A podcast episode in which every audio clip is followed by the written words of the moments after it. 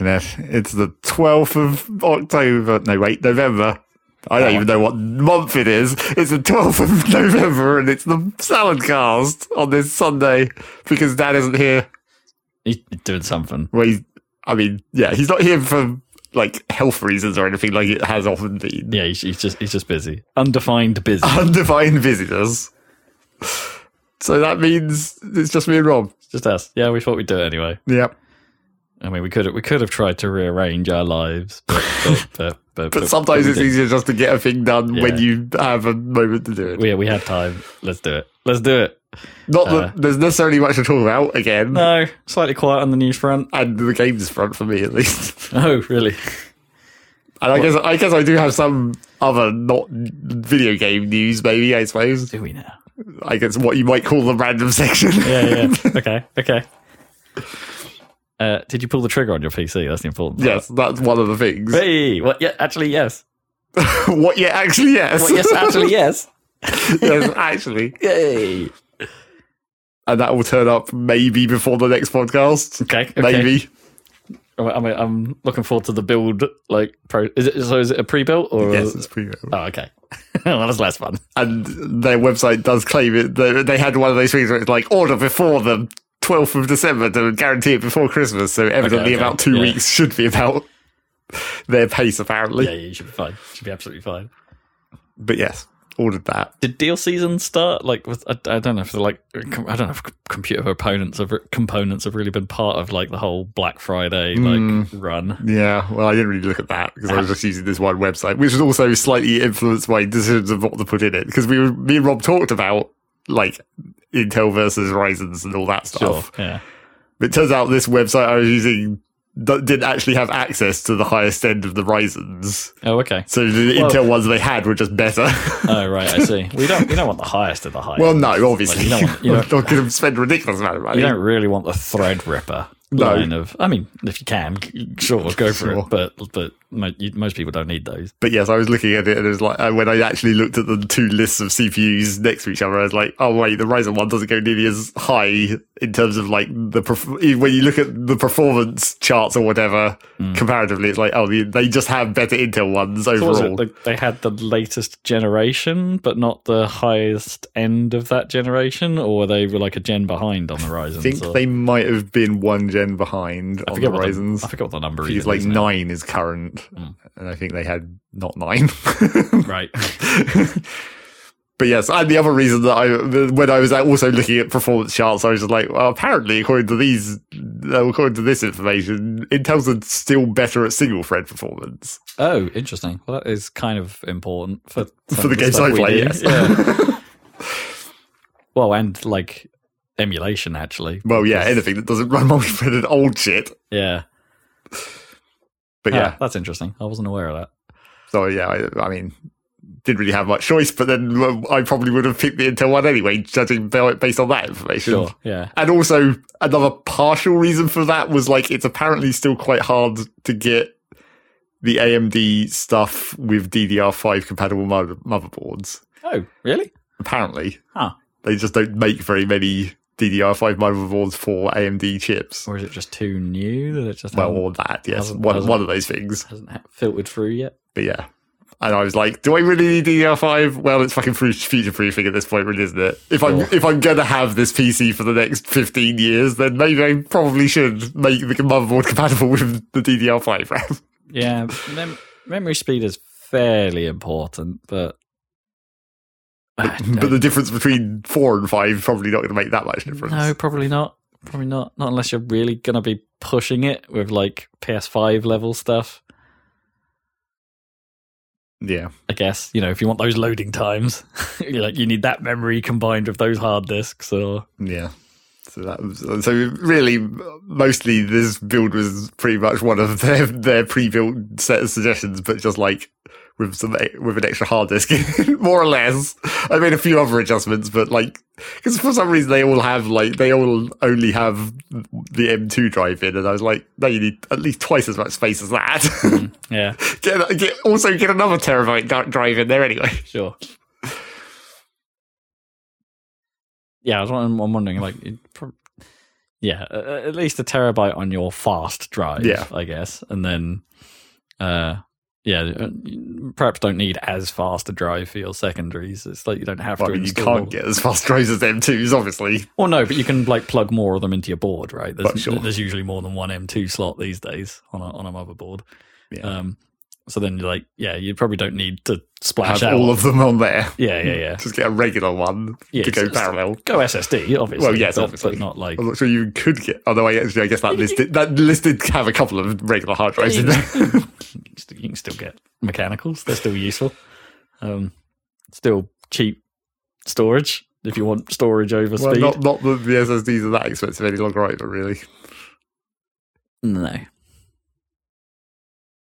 And I suppose they're less likely. Well, it's the thing with SSDs. Right? we're still like- stuck in the old news phase of like, are SSDs safe now? yeah, I don't, I don't really know. Presumably they still fail, but like, who knows how long it takes uh, to get there? I, I have no experience of an SSD failing yet. yeah, exactly. Um, whereas I have plenty of experience with eight, with with mechanical drives failing. Well, I mean, at this point in my PC, it's just like those drives have literally been spinning continuously, literally, because I don't have them powered down for like 15 years at this Yeah, point. I mean yours is an ama- that's an amazing metric, really. Like, yeah, I've, I've I've I've never hit that kind of reliability. yeah, so. Like, not even close. so basically, if I get an SSD and it fails in like two years, then I probably deserve that. Yeah. yeah, I guess. Statistically, you're the statistical anomaly that needs punishing. Still exciting. yes. Well, I'm like I'm enthusiastic about getting it, apart from the faff period. Right, yeah. it's like it's going to be great once I get through like an entire two or three days of just fixing and installing shit. Yeah. and is it- trying to get shit that I want to work to work, which may be like, or looking for alternates of stuff that's hor- horrendously out of date or whatever. But presumably it's Windows 11 as well, Yep. right? Yeah, so there's I did go for professional though. Uh, yeah, sensible. um, yes, but there is there is that to contend with as well. Yep. Uh, which the first thing I'm going to do, obviously, is just dig into control panel and be like, what is in here that I can actually modify? how can I un11 this? How can I unfuck this? Yeah, I, I was reading an interesting article the other day about how there was um uh, someone encountered uh oh I can't remember the detail, but they encountered a bug in File Explorer because one of the things like seems that seems to come up a lot about Windows 11 that just thing simple things like File Explorer and searching and stuff like that like just runs poorly Right. in- on 11. Like they've done something and it doesn't run quite so well. Context menus, you know, because as apps like to add to that right click menu, Hmm. apparently 11 has a real problem with that slowing down. Right, so it has Um, to like load all the different options yeah. that have been added. Exactly, and I think there was there's someone discovered what what was technically a bug that when they but after they encountered it, everything else ran faster. Great. It's yeah, so 11, 11 is weird. Is all I would say. Like, and also like I, I really really don't agree with like Microsoft's current design philosophies behind it. Like they started it back in Windows Seven, didn't they? Like by putting like installing. Not the actual games, but like placeholders for like Candy Crush. Well, and- things in your start menu and stuff like that. But at least that was like a one and done, right? You'd get rid of them and then it wouldn't really advertise to you too much. Well, sure, in seven especially. And even in 10, it doesn't do it all that much. But like 11, it's just baked in, right? Like suggestions are in your start bar, like just in that first panel that pops up. And Yeah, it's- I mean that would be one of those things where I do wonder if how much that can be like manipulated by people. Right, yeah. And, like, and- is there a way to just hack that out? and Windows updates will install programs that are basically like toast notifications to remind you to use Edge and stuff like that. And it's just like too much, man, too much. I'm surprised you haven't had like a bloody antitrust against it. I guess they're all still optional, but they're still like like here, use our stuff, not Chrome everywhere, and it's it's pretty annoying. Um, yeah, I don't know. It's you don't you don't need to do that stuff, Microsoft. You're fine. Like what? I- Like I don't know if I honestly don't believe there can be it can be making that big a difference to the ecosystem, right? Like at, at- not at this point that you need that stuff to really drive. Well, especially not for the browser. It's like, what is the what is the advantage of them getting you back onto Edge? What what is the what is the like thing that they want from that? yeah, Is it data because they they want people to run their searches through Bing, so they're getting that data that way? Sure, and also the ad revenue from using Bing. Well, sure. Um, and just But Bing is even like that's that's just a homepage. That's not linked to Edge. yeah, exactly. you, you could, but it, but I guess when you yeah when you're using Edge, it's like there are more tools like that directly work go through Bing. yes, as opposed point you to anything else. towards it. And you know, I think it has integration with things like Outlook and stuff now because they've put like a sidebar into Edge that is Sure. basically your Outlook. Like if you're using a work account, for instance, and things like that. Uh, uh, I don't know. Edge has some neat ideas in it. I, d- I don't mind Edge as a browser. It's just that I'm too used to Chrome at this point that Mm. like switching just feels wrong. And uh, uh, I, I don't even mind the fact that it has that whole sidebar dedicated to like Bing AI Copilot and stuff like that. That's actually kind of that's all right. It's fine. Um, and it runs most of the same extensions that Chrome does now because it's Chromium based under the hood. So there's, there isn't even a problem there. Mm. It's uh, Edge is fine. I don't care. I don't. I don't care if you're an Edge user. I don't. I, uh, like. I've got. I've got no. I've got no beef with it anymore. It's fine. Um, especially now Chrome got rid of that the the the download bar at the bottom of the screen and instead hide it away as an icon on up there. I find that way. I don't know. It's a subtle little change, but I don't like it. like I much preferred having a big vibrant bar at the bottom of the screen. It's like your downloads are in progress and they're now done, and you can just yes. click the big ass thing. I liked having that large notification rather than it tucking it away in a tiny little icon in the corner and being very subtle when things are done. It's like mm, I, I want to know. I want to know.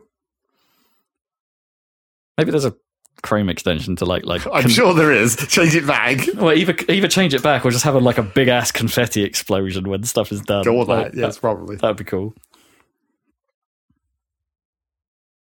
Speaking of Chrome, I guess, and Google, like I noticed that YouTube has succumbed to fake rolling numbers, Fake rolling numbers. where like when you're watching a YouTube video, the like and subscribe counts just keep rolling up, and it's obviously clearly faked by Oh. a web interface thing going on. Weird. What you, you mean? It's made a prediction or something based on the current viewers, and it just keeps. Well, maybe not even a prediction. It might just be like adding a random number occasionally.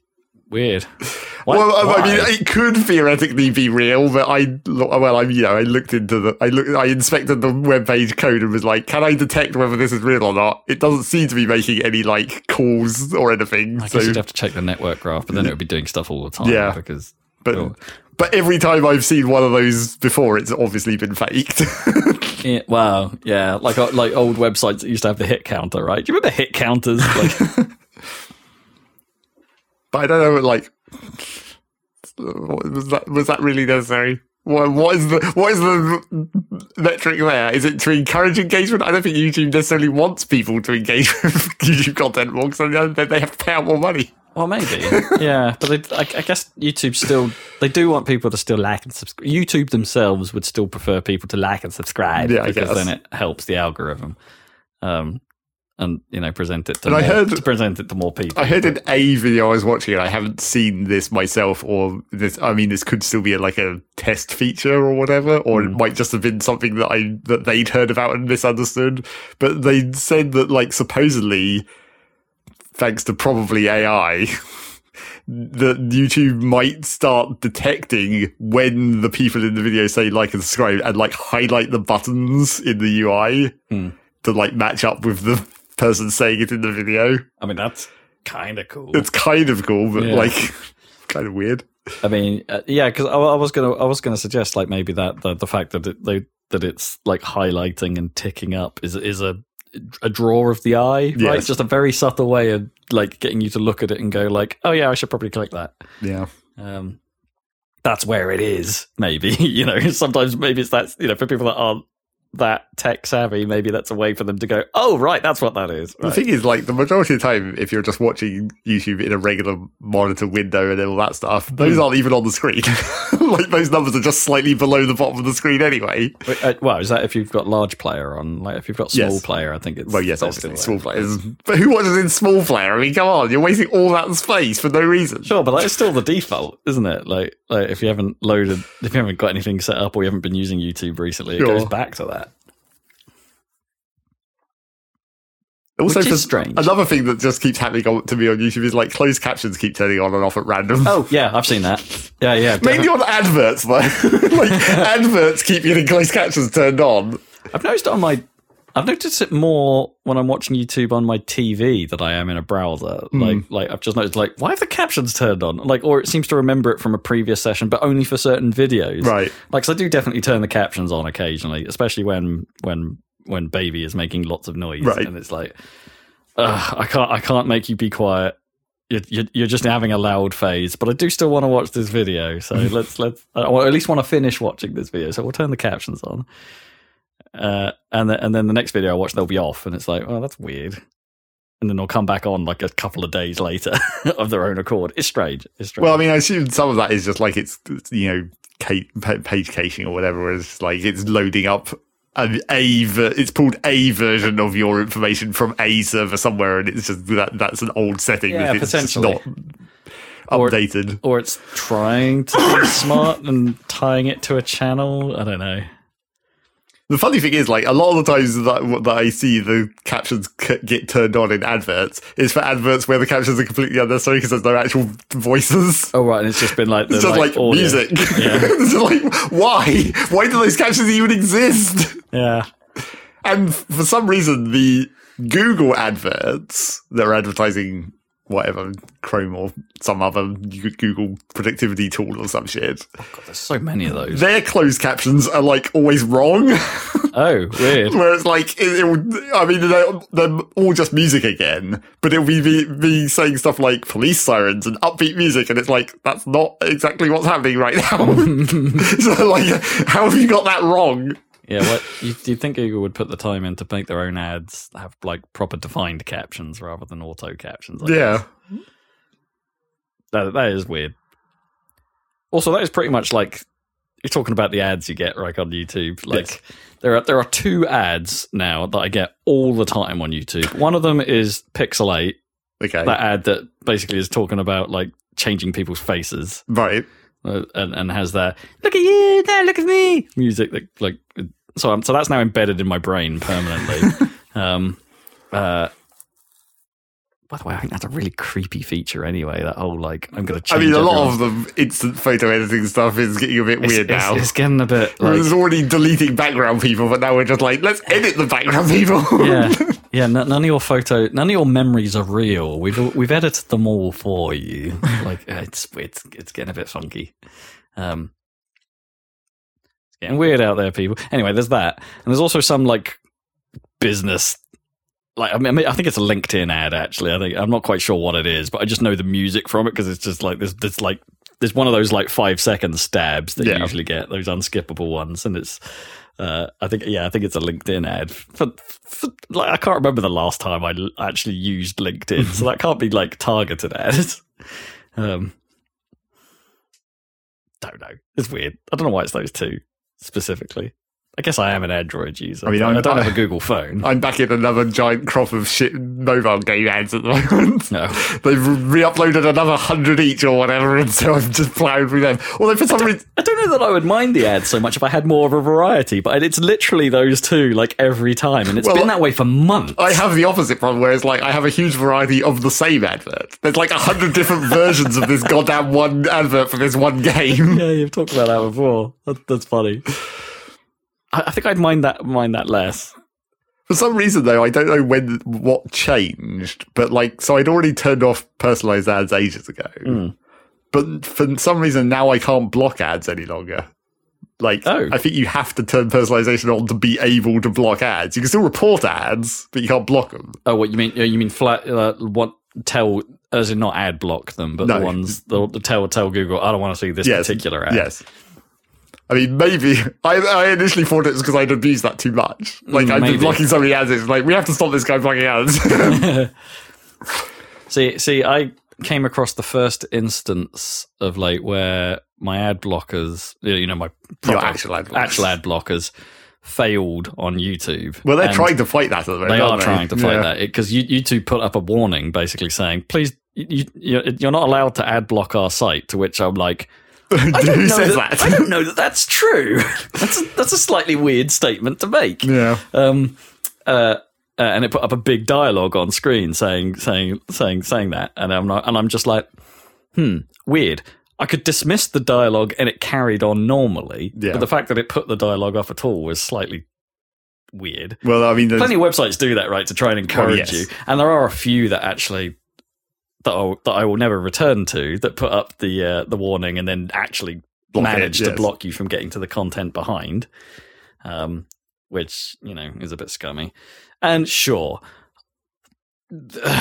you know, I should probably support some of the sites I watch, uh, I, I go to, and there are some sites I will turn ads on when I know those ads aren't super intrusive and horrid. Mm, Um, I, I will do that, uh, but there aren't many of those.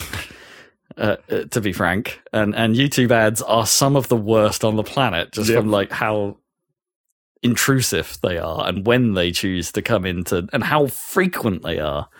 It is really bad, yep. and it's and it feels like it's just getting worse and worse. Um, and no, I'm not going to pay however much money YouTube Red is. it's not worth that amount of money. Um, it just isn't. No offense, it just isn't. Especially when all the other streaming services are hiking their prices. like Disney Plus just announced a pretty major hike.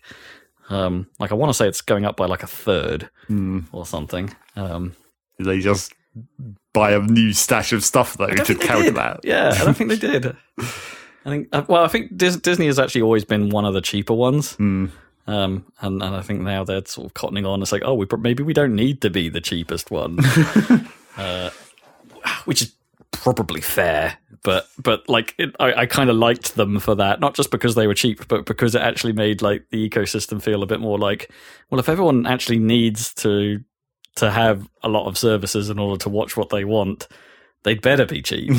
But that's never going to happen. Otherwise, this marketplace starts to fall apart, right? That's that's that's what everyone's always said about streaming services. You have too many of them, and then they start, and then then then you'll end up with one starting to fail. Yep. Um, and and we're already get approach, we're rapidly approaching that point, especially as the prices go up. I wonder if there's if I wonder if anyone's ever. I'm sure it'd be like illegal in some way, but I wonder if anyone's ever tried to make like a account management automation system where it just like every month it just cancels your account off one of them and starts an account on the Oh, next one, and just like one. so you only pay one subscription over the whole years per month, but it's on, on like a different service every time.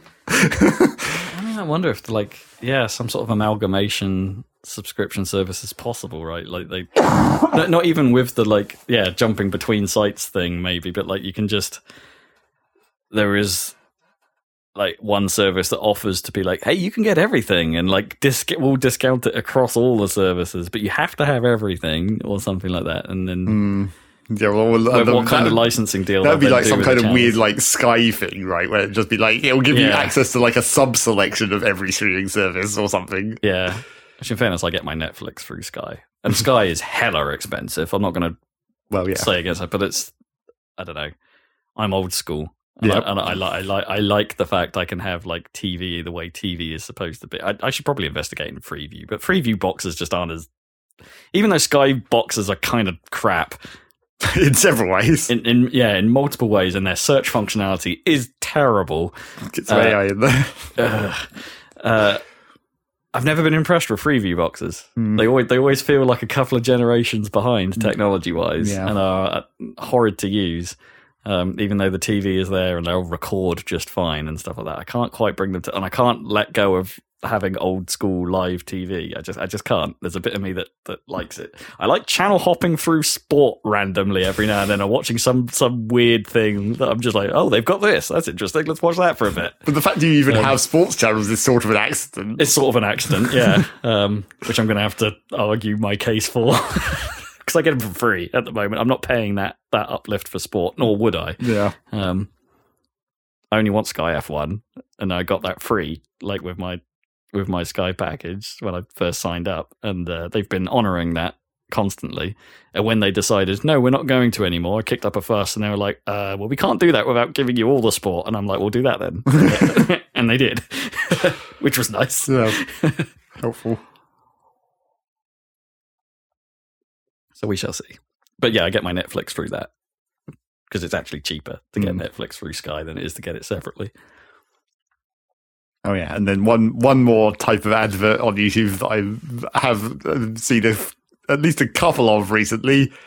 Clearly AI generated Elon Musk adverts Oh, really? where people are just using an AI generated Elon Musk voice to advertise their bullshit scams. Hmm. It's like, well, that one's going to get an actual report, not just a block. That one definitely needs a report Yeah, yeah, because that's clearly a scam.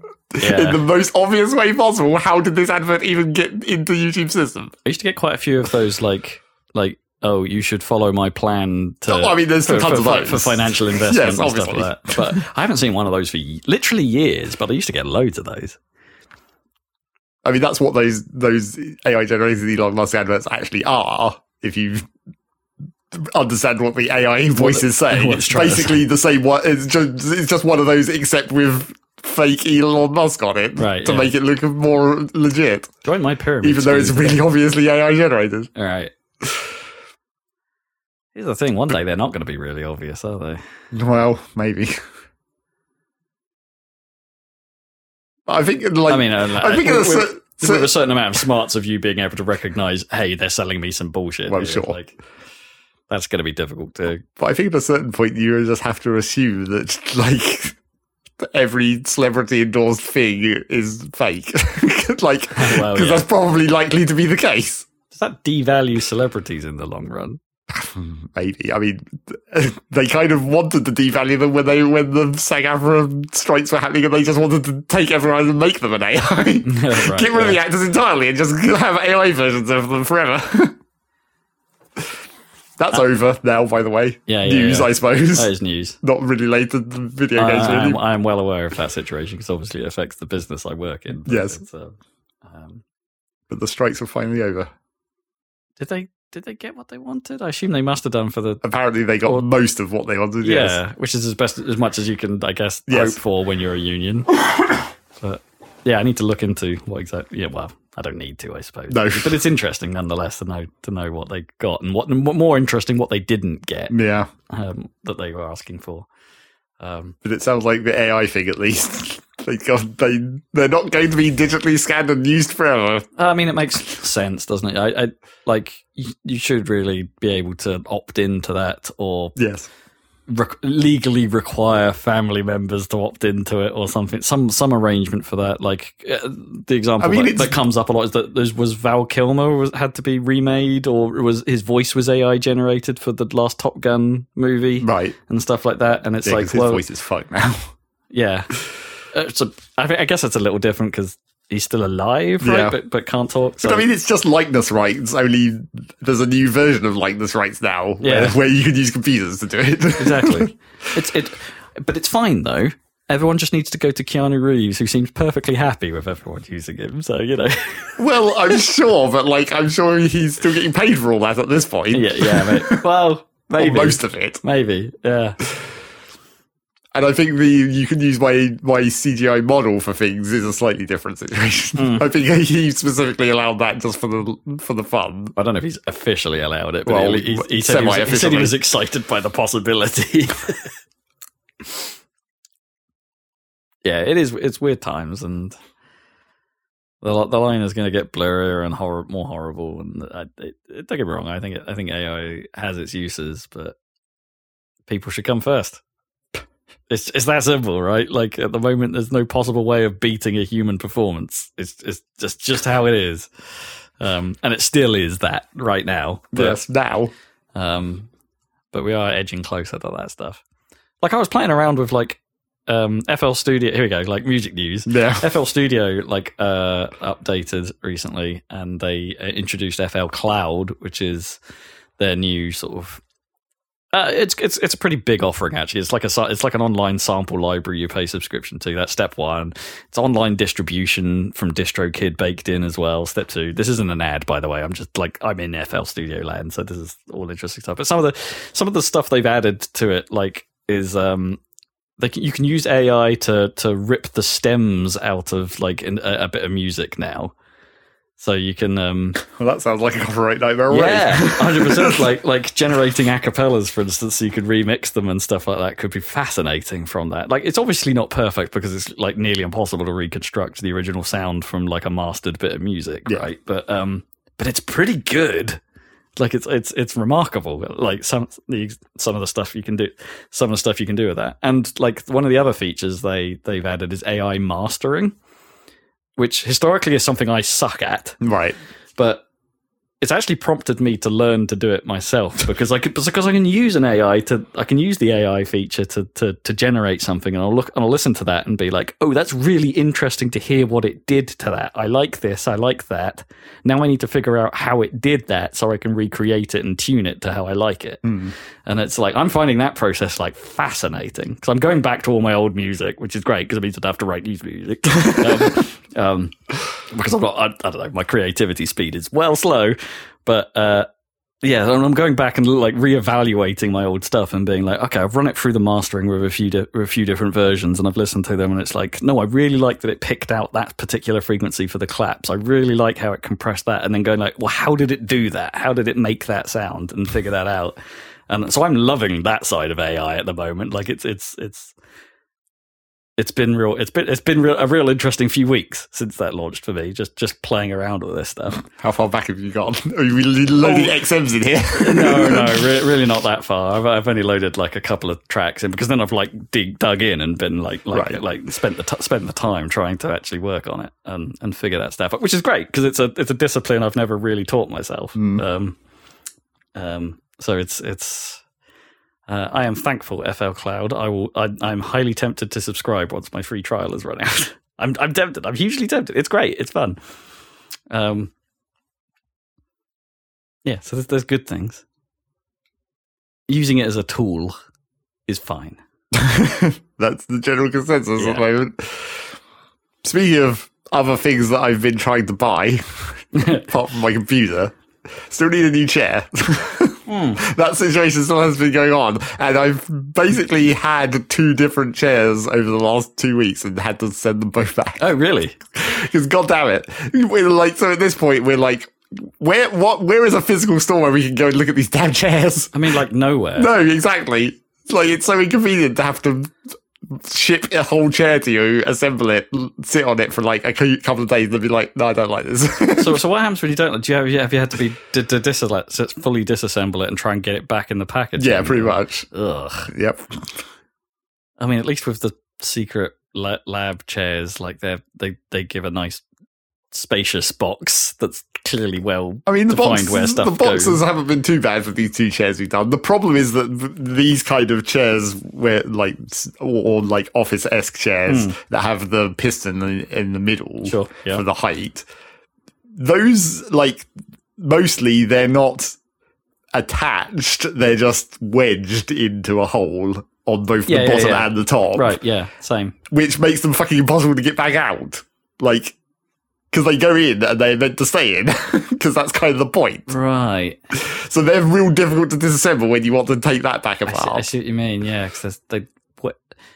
I remember them being quite loose when I first constructed like the chair you're sitting on now. But, Yeah. Like for instance, but I bet if I lifted it up, it would have like It over time. like if you lift either of these chairs up, the wheels won't fall off. Basically, yeah, exactly. Yeah, over time they've just sort of wedged themselves in there. Yes, you're putting your whole weight on it. So Hmm. like as soon as you you put it in as much as you can by hand, but as soon as you're like literally sitting your whole weight on it for days on end, Yeah. it just like jams it in there real good. Yeah, I didn't think of that. So yeah, that's been a pain in the ass. The first chair I I did like. Well, my big problem with these chairs in general is like I want arms that get out of the way, Yeah.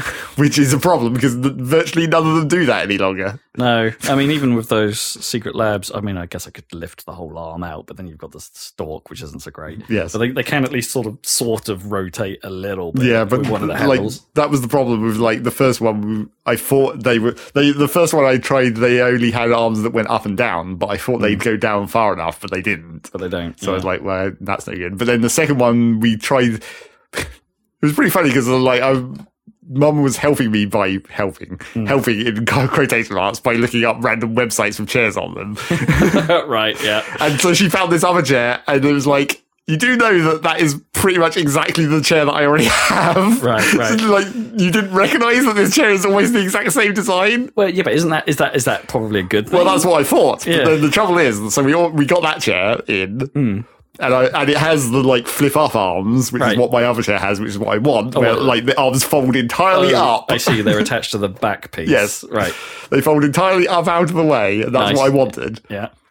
But so, and we look when we look at the on the website, it's like, well, that chair looks exactly like the chair I currently have. So, right, that's surely going to be good. But Is it like a knockoff of the previous chair somehow? well, who knows what manufacturers actually make these chairs? Yeah. But the thing is, like, I think the new chair is from a Japanese company, and I think the like images of it are like basically photographs in a Japanese setting because it's like smaller than my chair. oh wow. Okay. So it's It's like you don't notice, but it's like it's like an inch shorter, and everything is a little bit smaller, a little bit cramped. And it's like, oh, this is no good Oh, because that's- it doesn't go high enough. That's really interesting. yeah. I could totally see that. I can totally see that. It's, in fairness, it's the same thing. I think with like even these chairs, right? They come in multiple sizes, but it's sized in all dimensions. Right, yeah, it just gets bigger. yeah. But yeah, so we had to get rid of that one as well. So at this point, I don't know what the fuck I'm doing with these goddamn chairs. Hmm.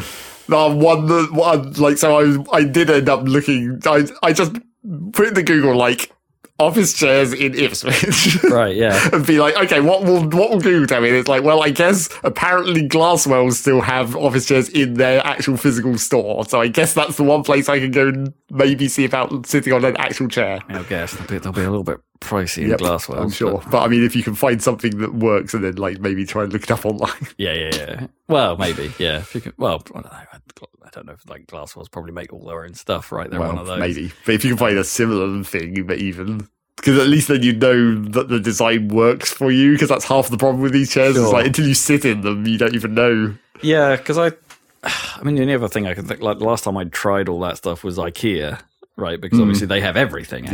Yep. Um, so somewhere in the store you're going to find what you're after and uh, give you a bit of try it. And I sat on their gaming chairs and then decided, nope, not for me.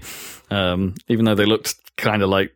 You know, they were cheap enough, and I wasn't really. I don't, I've never needed like or even desired to have super expensive chairs before. No. But in that in that particular round of chair hunting, every chair I sat on felt awful. Right. Every single one. So in the end, I took a punt on an expensive chair, and it was fine. Um, but that's, that was the And then when I was That doing that, when I was doing that Google search, I also it came up with the Staples website because obviously they don't have a physical store any longer Mm. in Ipswich anyway. but like, so they came up with a website version, and that was where I got that last chair from. Right. And they definitely don't do that type of chair any longer. In fact, none of the chairs on the Staples website have arms that lift up any longer. so I can literally can't even from the same place that I got that one buy a similar functioning chair. yeah. I found that happened to me like because that was how we ended up with my one my chair prior to the one you're sat in. Uh, that was a went to Staples. They no longer stocked the one I had previous to that, which was fine until it fell apart. Yeah. um, and was really cheap actually, but Yeah. pretty comfortable until it fell apart. Um, and then it's like, well, they don't have that anymore, so try and find the next best thing. And then, I mean, that, the one I ended up was fine; it was okay, but it wasn't as good as that initial one. right? Nope. I don't know how it's so like. How, why are they so bad? Yep. That is the question. Like, even the ones. Even sometimes, like a basic, like, well, I guess what is now considered a basic office chair Yeah. would probably be acceptable. But even those are quite hard to find unless you're going through uh, an office wholesaler. Right. Like uh, so, so the ones the ones we have at um uh, at my place of work, they're actually pretty comfortable, right? They've got they're, they're mesh backed, like but fabric bottomed, a bit like a standard office chair. Um, yeah, the arms can't get out of the way, so you'd be stuck with that problem. Um, but they're pretty comfortable. I mean, they're ugly as hell as well. They've got like a, like a they've got like a they're like green. Okay. Not not a great selection of colors. Um, but uh, but they're pretty comfy. And it's like, well, where can I get hold of one of these? And I never found one when I was looking. Like, right. So they they only sell to business. yeah, I, th- I think there is a bit of that. Not They're, for they're missing, consumers. they're missing a trick.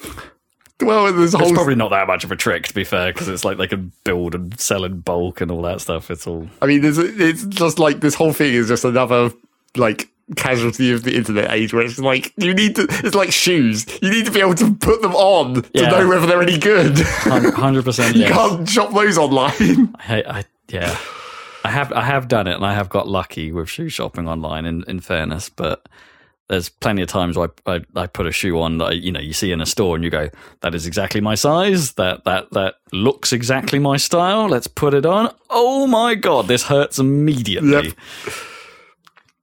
how, how can this be tearing apart my ankles within 30 seconds of just walking up and down in that awkward fashion that you do Yeah. It's not even a proper walk is it it's No. like you're trying so hard to walk normally but it's not you're not and then, and then you catch a glimpse of yourself in the mirror as you're walking weirdly, and you're like, "Why do I look like that?" So that's the chair problem. And, you know, still haven't even thought about the desk situation. Right. Like, I'm waiting for the PC to come and then we'll see how that works with the desk. Well, presumably, you haven't made the same mistake as me. I don't know because it's hard to tell from again hard to tell from images on the internet. But I'm pretty, I'm pretty sure. Oh my god! I guess I should have looked at the actual dimensions. They do list the actual dimensions of the case, but I Most couldn't ca- be bothered to do that. Most cases aren't enormous, No, I'm sure. especially if it's like got a modern cooling solution in it. Well, it's got like three fans on the front and one on the back. Yeah, I mean, Yep. who, who knows? Pretty normal. Depends, it depends if that determines its height. I suppose I've got this like extra lump of stuff and a handle on the height of mine, which is drawer and all kinds of shit. really stupid stuff. But yeah, that's that's that's the that's my desk computer situation still ongoing.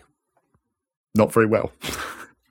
so anyway, We'll see how, see how fast Dwarf Fortress simulates. That's the Well, I mean, that's what I'm waiting for. To, I mean, this is one of those things where it's just like I'm super out of date, but I still don't trust multi multi threaded processors. That's why I was looking at the single thread performance. I was like, right, right, right. I, I mean, uh, even stuff like Dwarf Fortress and Factorio and Oxygen Not Included, they're technically multi-threaded nowadays, but like there's still one thread that's doing most of the work. Yeah, it depends how it depends how they split it off. Yeah, and in fairness, it is presumably much easier for I guess independent scale developers to to build their apps that way. yes, multi-threading is still not a like trivial thing even No, nowadays. no, every now and then you come across one of those Digital Foundries, right, and they tear down why a certain thing is performing poorly, and they go, "Well, there's clearly like a load on one or two threads here, um, so it's not utilizing my CPU to its fullest. There's a bottleneck there somewhere." Um, Even Vintage Story just pins one of my CPUs the entire time. Like, Right, the- yeah. the- I tried emulating. I tried uh, messing around with uh, original Xbox emulation a little bit this week as well, and uh, yeah, the system's not nearly powerful enough for that. But Mm. but uh, but that's because of a single threaded problem, right? Like it's it's it's emulating the OG Xbox, but it's doing it on a single thread, and obviously with all the overheads that come with it, Hmm. and uh, struggled, struggled too much. There's, Yeah. there's some stuff I got to work, but yeah, no, it, certain applications just just really drag it down. I just can't handle it. So that will be the interesting thing when I get the new PC. It's like let's load up my most advanced Oxygen Not Included save and see how much better the frame rate gets. Hopefully, Uh, given how old your machine was, yeah, significantly. you'd hope, but that, you know the trouble is that like even people who people who have good co- computers talking about that game, they're like, yeah, it chugs down eventually. But what does eventually mean, and how bad is chugging to them? Sure. because obviously I'm very like non-sensitive to frame rates, as has been discussed several times, which is why I'm still using this ancient PC because I don't even really care that much. You're pretty resistant. As what happened the PC before this when I was playing TF2 at like 15 frames a second and I was totally fine. How? that, that's absurd to me. That is. That game would be unplayable at anything below a nice sixty. you you you must have played it at below 60, like Oh, even first the first times, I have. I didn't enjoy it as much. But you wouldn't have known. Well, and I went through a phase as well where I upgraded one PC during T- our TF2 playing system. Well, Well, I say upgraded. I doubled its RAM and then ran into a problem with the motherboard in that it didn't like that amount of RAM and mm. lowered the speed of it, Right. which in, in TF2 was an absolute killer for some reason. Most things were fine, but Team Fortress really hated it. And like, and like, that's and that started costing me frames when I upgraded. And it's like, what is going on? And it's like, yeah, that was it. Uh, uh, and that wasn't a fun time. I undid that modification Right. uh, and found a way of making that work a bit better. Uh, but you know, I used to play it on my work PC. Uh, There was a period of time where I'd play TF2 at work at lunchtimes because you know I had, they were pretty pretty nice to me at that job. um, and uh, yeah, that was a subpar experience. and it's, but I mean, I was playing like at like 15 frames a second in 4x3. that was how hardcore I was. 15 is really low though. That's like worse than Ocarina of Time low. It's fine. I'm not sure I can go back to that. I mean, that's that's like going back to the N64, which is like you go back and you're like, how did we even manage to do anything? I, I've, been, I've, been, I've, been, I've been thinking about doing that as, as, as the next as like the next two consoles to get out of the loft for me are the N64 and the OG Xbox. right. Uh, so it's um uh yeah I, I, I do want to return to it. I, I want to go back and play all the, the like the really dumb stuff on the N64 stuff like the probably the least played things that I've got. Go back and actually see what spend some time with them properly. Hmm. and then try and work out why I didn't play them very much at the time. Well, you probably you will either find out real quickly, or it will just be one of those things where it's like I was dumb in the past. Yeah. or I didn't I didn't really understand what why this was good or why or I don't understand why I thought it was good. That's the bit I'm most worried about. It's like I'll go back to some of those and be like, why did I think this was good? Hmm. Yeah, maybe. So anyway, news. Let's move on, I suppose, unless you have any other random to bring up. No, not really. Okay, Well, I, I, uh, you know, I'll wait for Dan to come back before I say I've watched one episode of Ahsoka. But Oh, okay. Star Wars. yeah, Star Wars. But uh, you know, I'll- I'll get a little bit further on that. I'm hyped for the the uh, Scott Pilgrim. Oh, anime. right. Yes. That's that's out in a couple of weeks. Um, looks real good. For, you know, the exact same story again. Yeah. It's like, that- that's Well, not. presumably like the you know the longer version, Well- and I never fully read all of the like the actual graphic novels, right? Sure. So so I'm sure there'll be some stuff that I'll find interesting. Yes.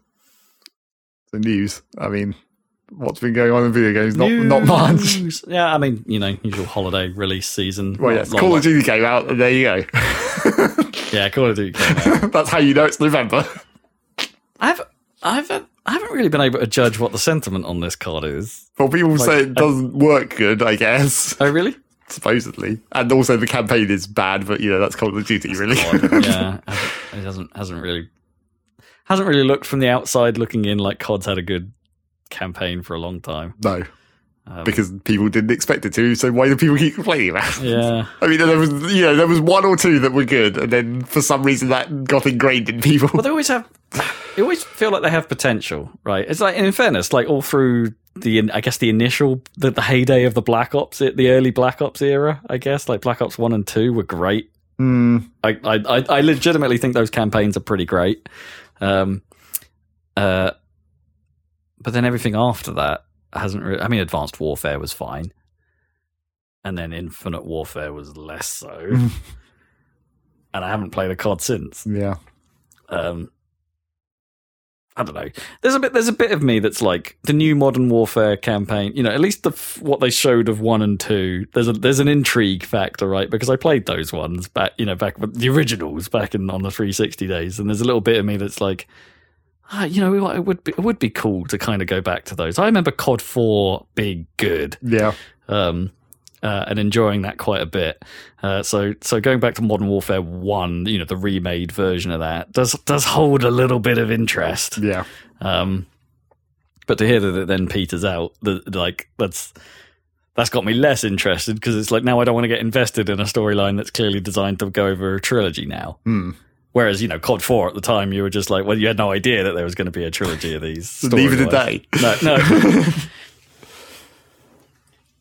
So that's God. Uh, that's not news. Uh, not really, it's not really news. It's the same as it's been for years. I, the only news with COD, right, is that this wasn't supposed, and it's not new news, was that this one wasn't supposed to be a full game. right. Like the, the, they were going to, they were going to Which is probably controversially why the campaign sucks. Yeah. Um, and you know there, there's there's there's talk that they were crunching on this to, to get it done and stuff like that. So, But how unusual is that? yeah, how unusual is that for COD? Um, how unusual is it for poor working practices at an Activision studio? So actual news, I guess. Uh, there was a weird patent for potentially the Switch 2, but maybe not. But then again, like Definitely not. Well, I don't know. Nintendo patents have been coming true recently. Like the last few that we've seen, like the Zelda ones. Oh, well, I mean, they were true because they were in a game that was already out. The Uh, it- they were. It, they came out slightly before the game came out. they? I yeah. thought I thought they were like at the time, like you know, because they were I mean, they Nintendo were- were so leak averse. They don't Sure, normally. but patterns are different. You can't prevent those from being public because that's the whole point. Hmm. they have to be in a publicly accessible database at a certain point.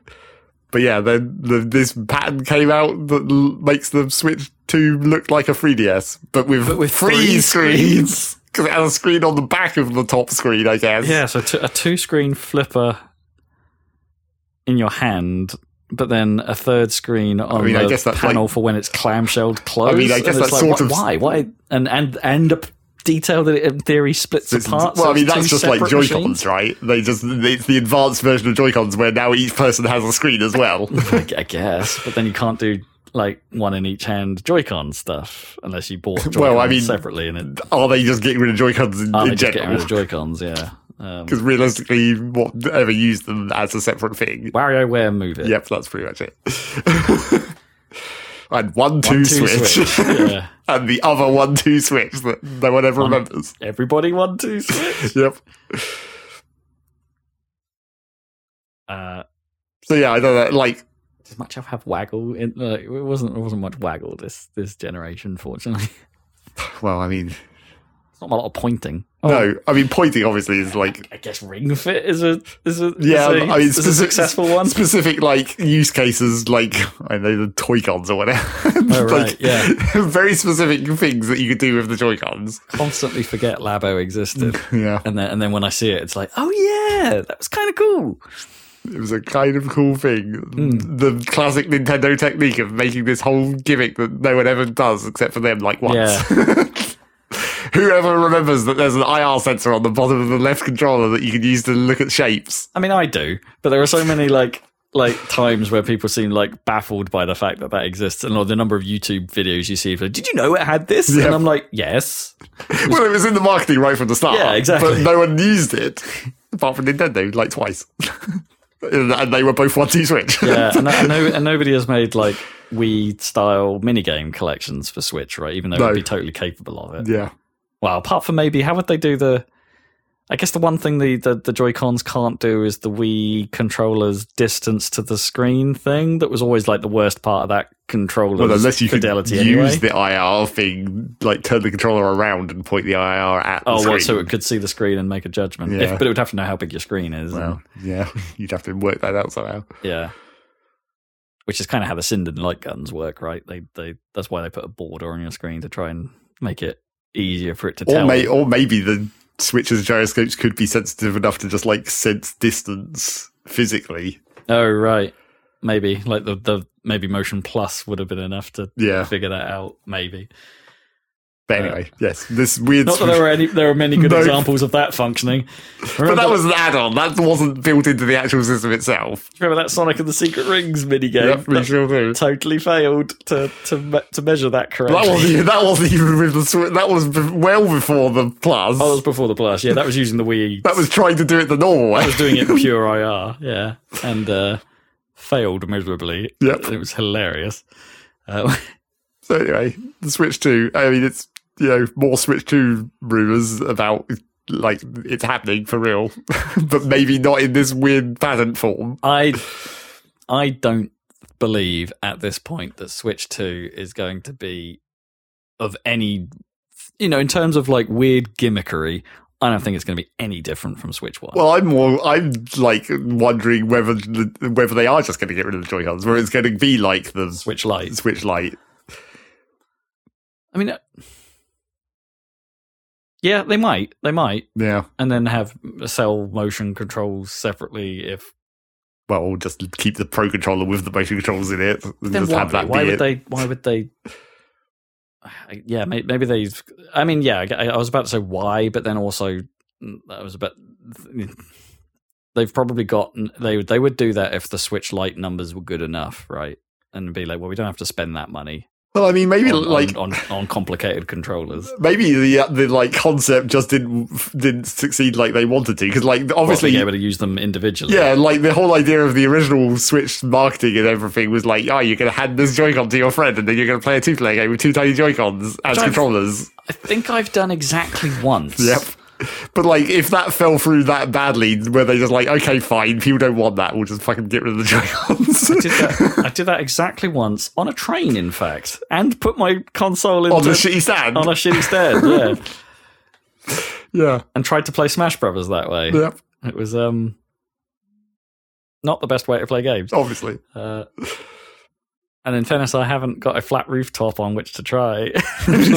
Well, Dan can apparently on his balcony, I guess. or the roof that Oh, he can yeah, supposedly get to, Ah, interesting. as we keep mentioning. we should do that. We should, go up, we should just go up to his roof and play Switch. Have a. Switch party, just us three with our free switches. Hey, everybody, crowd around and watch us play NBA or whatever the demo was. Yep. So that's Switch too. Um, Xbox for some reason don't want you using third-party controls any longer. Apparently, Yeah, this is pretty weird. I uh, uh and and rightly so.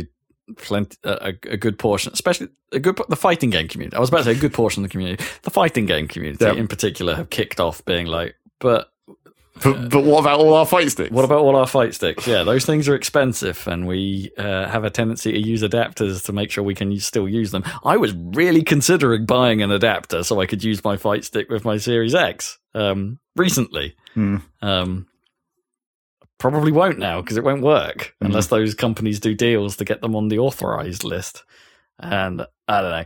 I, uh, there's a there's there's an element of okay, I can see Microsoft wanting to keep the ecosystem happy and cut down on macro controllers and cheat devices essentially that can just Yeah, put uh, the input you need. I, I mean, it's getting to the point now where I guess you could AI train a model on the visuals of a game and then have it input the controls, well, yes, like a TASBot, I guess. well, yeah, well, Um, sort of. Except those are still human programs, really. Yeah, kind of. But, and That's they're not AI. and they're not necessarily using the visual representation on which to drive them. But you, you really could, and like if the introduction of that would be bad for multiplayer games, um, so I can see why they would perhaps want to, uh, you know, keep keep it as cheat free as possible. But also, come on, come on now.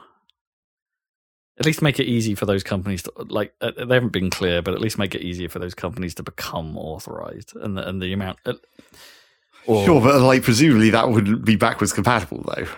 No, They, we, things that are already out in the open wouldn't be able to be like patched. It depends to, if they- to, in, to integrate that author, authorization. and and yeah, it depends how that authorization even works, right? 'Cause Well, presumably when it's an official controller, it just has like what, like the chip just sends a, a ID to the console or whatever. yeah, but it has to be more than that because otherwise you'd be able to mimic it pretty easily, right? Sure, you just but build it- build hardware that issues that ID. Well, sure, but then you've got like you know all the iPhone bullshit where like you take one singular part out of it and it can, and it can tell, Sure, like because all the parts are linked to all their serial numbers or whatever. Sure, sure. Yeah, and, and hey, licensing models are built on that stuff as well, Yep. right? So they can tie you to a machine.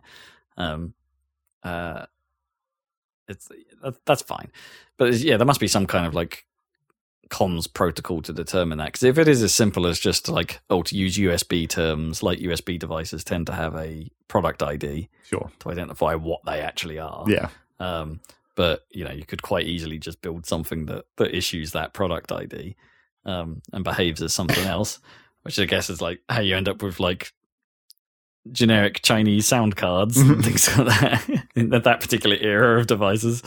Um, uh, you know, it's pretty easy to mimic that stuff. So unless they they they must unless they're introducing a way to identify that, and that requires a firmware update on Xbox controllers, which they can do. Mm, That is a thing.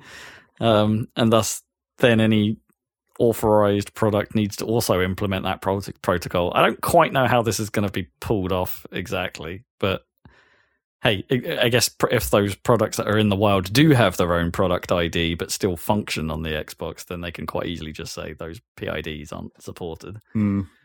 I mean, evidently they can already tell. So Yeah. somehow, Yeah, I don't know. I think this is pretty dumb. Some hackers will always find a way, right? It's one of those problems. Yeah. Hack, hackers will always find a way. Um, build a Lego Mindstorms robot that manipulates the controller automatically. Just a legit controller. That's, that's rad, though. I know that that's the cool way of doing it. Yeah. It's always cooler to build an actual physical device that interfaces with a physical controller rather than just putting signals in. yeah. That's why they do that fake TASBot when they're when they're doing like GDQ or whatever. It's like it looks like a R.O.B. and it's holding a controller. It's like that's not actually It's not actually it's not pushing actually buttons. pushing buttons. It's No. for looks, but you wish it was. Yeah, I, I, I really, especially if it could push it as fast as what it has to do for some of those tests. Yeah. That'd be funny. Uh, yeah, so there's that. That's a, that's a bummer. It's a bummer from my perspective because I was considering joining in on this Because you party. have a fight stick. I have a fight stick, yeah, and I, and it's underused, and uh, I I could I could plug it into my Series X and have a good time with it. There's nothing wrong with my fight stick other than the fact that it's Xbox 360 tied. Other than the fact that it's old. So, yeah, there's nothing. There's absolutely nothing wrong with it, um, and that's a bummer. Uh, also, fight sticks are expensive. Like, Oh, yeah. Buy them new, so you know. Uh, do you want to talk about the Zelda movie? I mean, a little bit, I guess. Do you want to talk about it? I'm Like- sure Dan will want to talk about it too when he gets into the podcast again. But like, they're, they're making one apparently. Well, yeah, makes sense. Well- I'm, I'm sort of surprised they're doing this and not just immediately saying we're doing a Mario sequel. well, space them out. the Mario, the Mario movie only just came out. Let's have a Zelda in between. But then it's like it'll be like I say, it's- yeah. I mean, it came out what early this year, but also it would be years away for them to make a new one. Would it though? Yeah, probably. Unless it was already like deep in production. It took years for them to make that one. Well, sure, but like all the assets are done, right? it's almost Uh, like making a video game. Yeah, I, I guess. Well, they'll they'll have a set a suite of assets they could use at least Yeah, to a point. They'll always have to make new ones. But, yeah, and they've still got to write the script and, sure. For whatever much effort that takes. and potentially upgrade their technology as they always do. Yes, okay. Um, blah blah blah blah blah blah. But like, how the fuck is the Zelda? I mean, like the classic question. Well, I mean, what story Zelda- do you pick? Like, is it going to be one of the, or do they come Well, up with I a mean, new you one? make a generic one, obviously, a generic new Zelda story that is still the same Zelda story it always is. Just, it's just like you would with the, with the games. CDI one. well, that's the thing. It's just like, It sure is boring around what, here. what choices do you have for how Link is going to exist in this thing? You have silent protagonists, which would be really interesting for a movie, but would be really virtually impossible. Yeah, and also or you have like CDI Zelda, or like Excuse Me Princess. it's like those are the three different options for Link, basically. But Link also isn't like. Uh, I mean, it's uh, Link. Link is he's a weird character, right? Because he isn't a silent No, protagonist. it's He- like it's obvious in Breath of the Wild. He talks all the time. yeah, he says all kinds of shit. he can't. He can't shut up. But you you have to assume that he's just from the way he acts in the cutscenes where there is still no voice acting. It's like he's obviously a very neutral personality, regardless of what he is saying. Hmm. Like what he's saying is probably not like ridiculous in any way. He literally only, only describes like facts of what happened, right? Yeah. There's, there's no nuance or like you know you don't get like an attitude. res- I mean- know, people don't respond to his attitude. well, right? people do occasionally be like, be they occasionally be like, and he'd be like, man, they occasionally be like, you look a bit like sad or confused or what. Like they react to him having some amount of emotions. do they? Oh, I don't really remember that. Because like when you first do the first dragon tear, Impa is like, "Oh, you look perturbed," or some other word. what did you see? yes, so it's like clearly he does have some expressions beyond literally saying things, but hmm. not much. But yeah, I, I don't know. Like, and, he, and he won't. And he shouldn't talk much. no, I mean ideally, other than going what? other than um, link noises. yeah. but when, you know, that's exactly what we said about Mario, and apparently this movie is fine. Sure. Apparently, I don't. I can. I think Mario talking is more of is, uh, for some reason in my head Mario talking is more acceptable. Maybe because we had maybe because we had the Mario Super Show. I don't know. Like well, no, and Ma- the old I mean, Mario but talking is acceptable because it's he- like and he also occasionally says words, right? In Well, like- sure, in the games, yes, he actually has a voice. Yeah. Um, but like, it's acceptable because he's obviously, you know, like a cartoon character, and therefore is fine for movies to have one-liners or whatever. Like that makes sense. But whereas Link, who's like this silent protagonist, except he isn't silent, except he doesn't really, you know, emote much. You can't just turn unless you go the CDI route. You can't turn him into like a cheesy movie character. Man, it would be. They would never do this because it wouldn't appeal to kids mainly. Uh, but it would be really cool if they did lean into the silent thing. So he, he had like you sort of join him and he's already started the quest. You know, it's a little bit in media res. So he's like already sort of in, and and they can sure they can do flashbacks with voices and things like that with other characters talking Right, like they do in Breath of the Wild. but they just tell this entire this this very solo, very uh like you're on your own in in in a in a dangerous land. yeah, I like, mean, like you said, that doesn't, that doesn't work for kids in, in the No. slightest. Uh, not at all. Because you have to like, be able to like interpret what's going on purely through the visuals without just being told. Exactly. which is what the problem with kids is. it would it would it would make a rad movie and an, an interesting adapt and a, if nothing else an interesting adaptation. But like they would never do that. No, would, it's not Nintendo enough.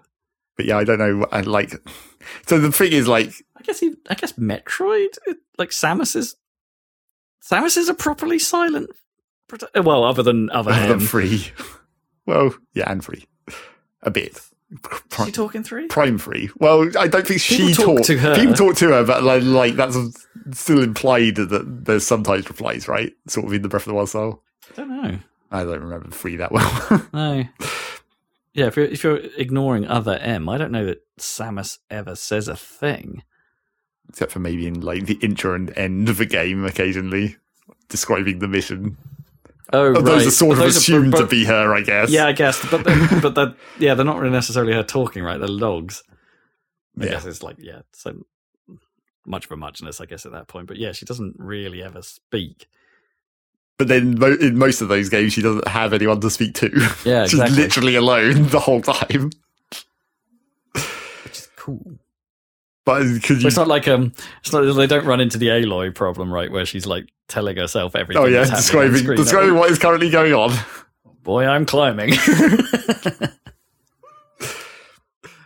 But yeah, I don't like so you'd want there's all these ways that you'd want them to come up with cool ways to make this work, but they're not going to. They're going to make the most generic way, like like they did with Mario, basically. Yeah. Link is Chris Pratt because he's so cool. God damn it! I if if Miyamoto turns up and says the next actor for Link is so cool, I'm going to be really annoyed.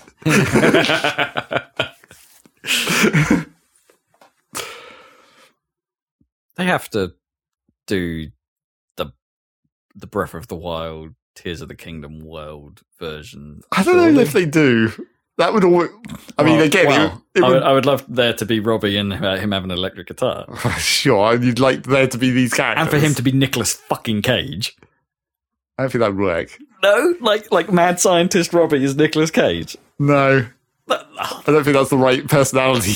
oh man, I think that's hundred percent the right personality because he's he's the most he's probably the most unhinged like side person. Yeah, but he's not unhinged in that same way. it's the wrong kind of unhinged. oh, mate. But yeah, I, I mean, they could do that world, but I don't think. Like, I think that introduces too much complexity, even for the. Like I said, they're going to Oh, do yeah, the most basic to, thing. They would have to. They would have to take. They would take the characters, but pare it down massively. It wouldn't necessarily be that story, but I can see them lifting like those that form of the characters. well, yeah, maybe. Watch the internet go crazy for the next iteration of Purah. Well, I mean, for any woman in that role, and you'll be good, basically.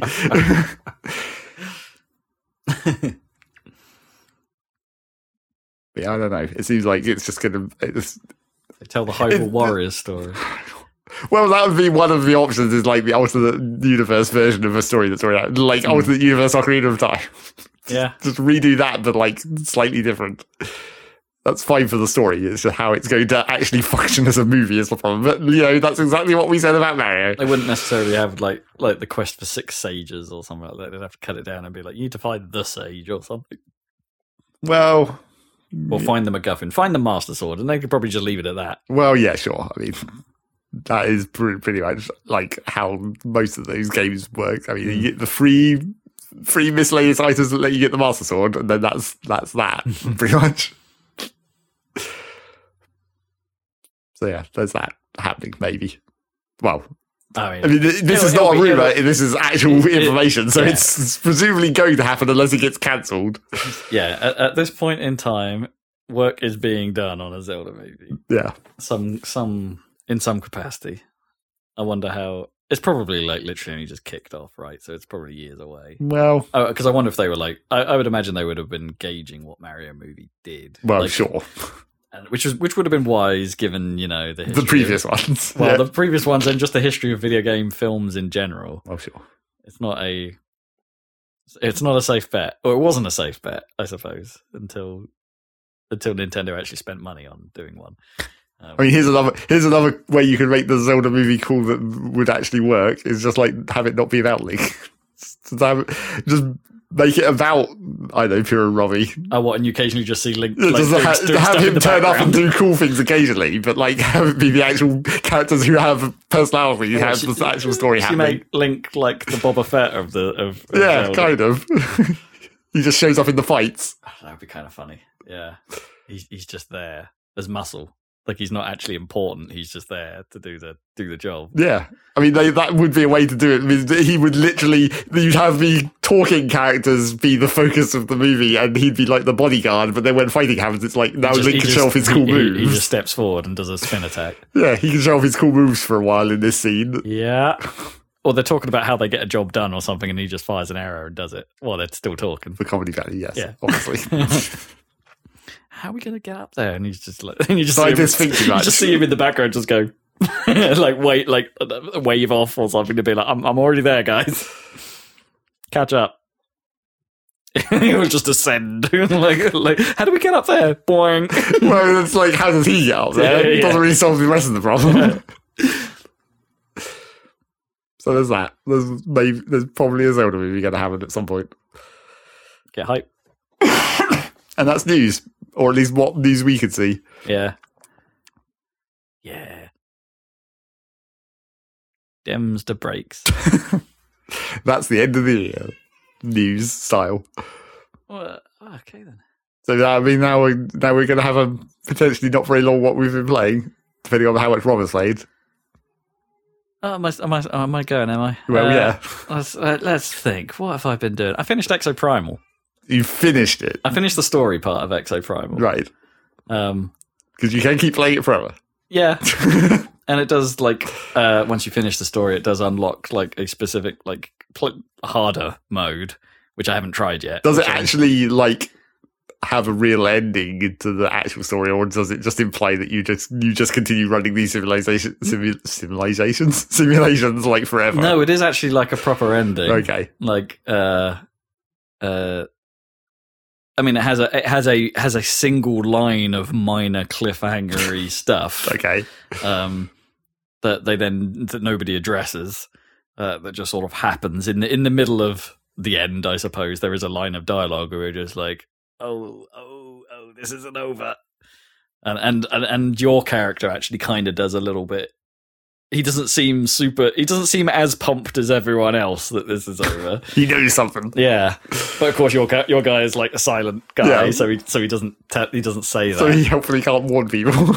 well, it's implied in some parts of the dialogue that like there there is a that he does he does talk, okay. but just never on camera or never even or you know he doesn't even do that thing where it's like oh uh, you know where like in Zelda where there's a silent Right. like that never happens. But like there are there there are there's a bit of dialogue at one point where it goes like oh it's like that ti- it's like that story Ace always tells. You really need some more stories. And then it's like but he never talks. It's like what are you talking about? Um, uh, so it's a. I don't know. I, I still really liked that game all the way to the end. Like it, it I don't think it quite like like most things. It doesn't quite maintain the promise of the goofiness that it does right at the very start. Like Well- the, the start of the game is so out there and wild, then it doesn't quite like it doesn't throw enough surprises in at the end. I guess is what I mean. Like it becomes a little like everything does come together, uh, and and they even have like a sequence where they try and explain how it all comes together. Like Okay. like because it's all about time travel. Well, yeah, that is the problem. interdimensional. There's one point where they literally like draw a graph and talk through talk through. Here's the Zelda, the whiteboard. here's the Zelda timeline of all the adventures. Like, yeah, which is which is pretty funny, but also like uh, there's also parts of that where you're listening to it and go, uh huh, but that doesn't work, and you've skipped over that detail, and like it's it's it's time paradox hell, Yeah. and it doesn't really work, really. But it's um, but it's fun to go along. It, it it's fun to be on that ride. And in fairness, the last level, which is a 25 minute insane sort of battle against swarms the wor- swarms of the worst dinosaurs and uh, uh, and all kinds of madness going on whilst trying to take down what is an actual a pretty disappointing boss character i would say. Like the boss spoiler some mild spoilers. The boss is basically like just a big ass exosuit because that's what leviathan was trying to perfect this whole time right? Right. that's, that's not a spoiler. That's that's all that's like obvious from the start but it doesn't actually move. Like it's a big stationary target that summons things around him and stuff like. And you have to do stuff to kind of weaken him and open up a weak point Hmm. for massive damage. And uh, so, like the actual It's sort of like a Metal Gear, basically. Kinda, yeah. yeah. So the the actual boss itself isn't all that interesting, but playing the level and having everything go popping off at its like maximum possible level and being bonkers and having ten players working cooperatively together to do this, it was a good time. Right. That, that was fun. It was mad. And there, there was a, there was one objective that I got totally wrong because I pushed the wrong button and like did the wrong thing, and then it's like, oh shit! Now we've got to wait thirty seconds before I can do that again. Sorry, guys. Sorry. so that was pretty funny. um, uh, there, were- there were there so, so, like one guy just sort of walked up to me when I pushed the wrong button and just sat down. and I was just in the middle of this fight, and I'm like, "Yeah, I know, I know." Uh, that that was. I don't know. I I really enjoyed my time with Exoprimal. Uh, It was it, it kept me dragged in and uh, all the way to the end of its story. It takes about fifty ish matches for you to get through the story. Um, and each match is about 20 minutes long if that's it. It says it says I've played the game for about 11 hours, but a lot but that's only measuring the time inside the war games, right? Right. So you're Not spending menus. not not menus, not waiting for matchmaking, which in fairness can take quite a while at times. Well, no, not even the time you spend listening to the to the cutscene bits or watching the actual actual cutscene. So like, it doesn't count any of that as part of it. And it's got some pretty dope credits music. Well, I mean, it, it better. At the end of all this, you better be playing some ridiculous rock song or oh, something. Oh yes, it is very much that. Uh, you can tell.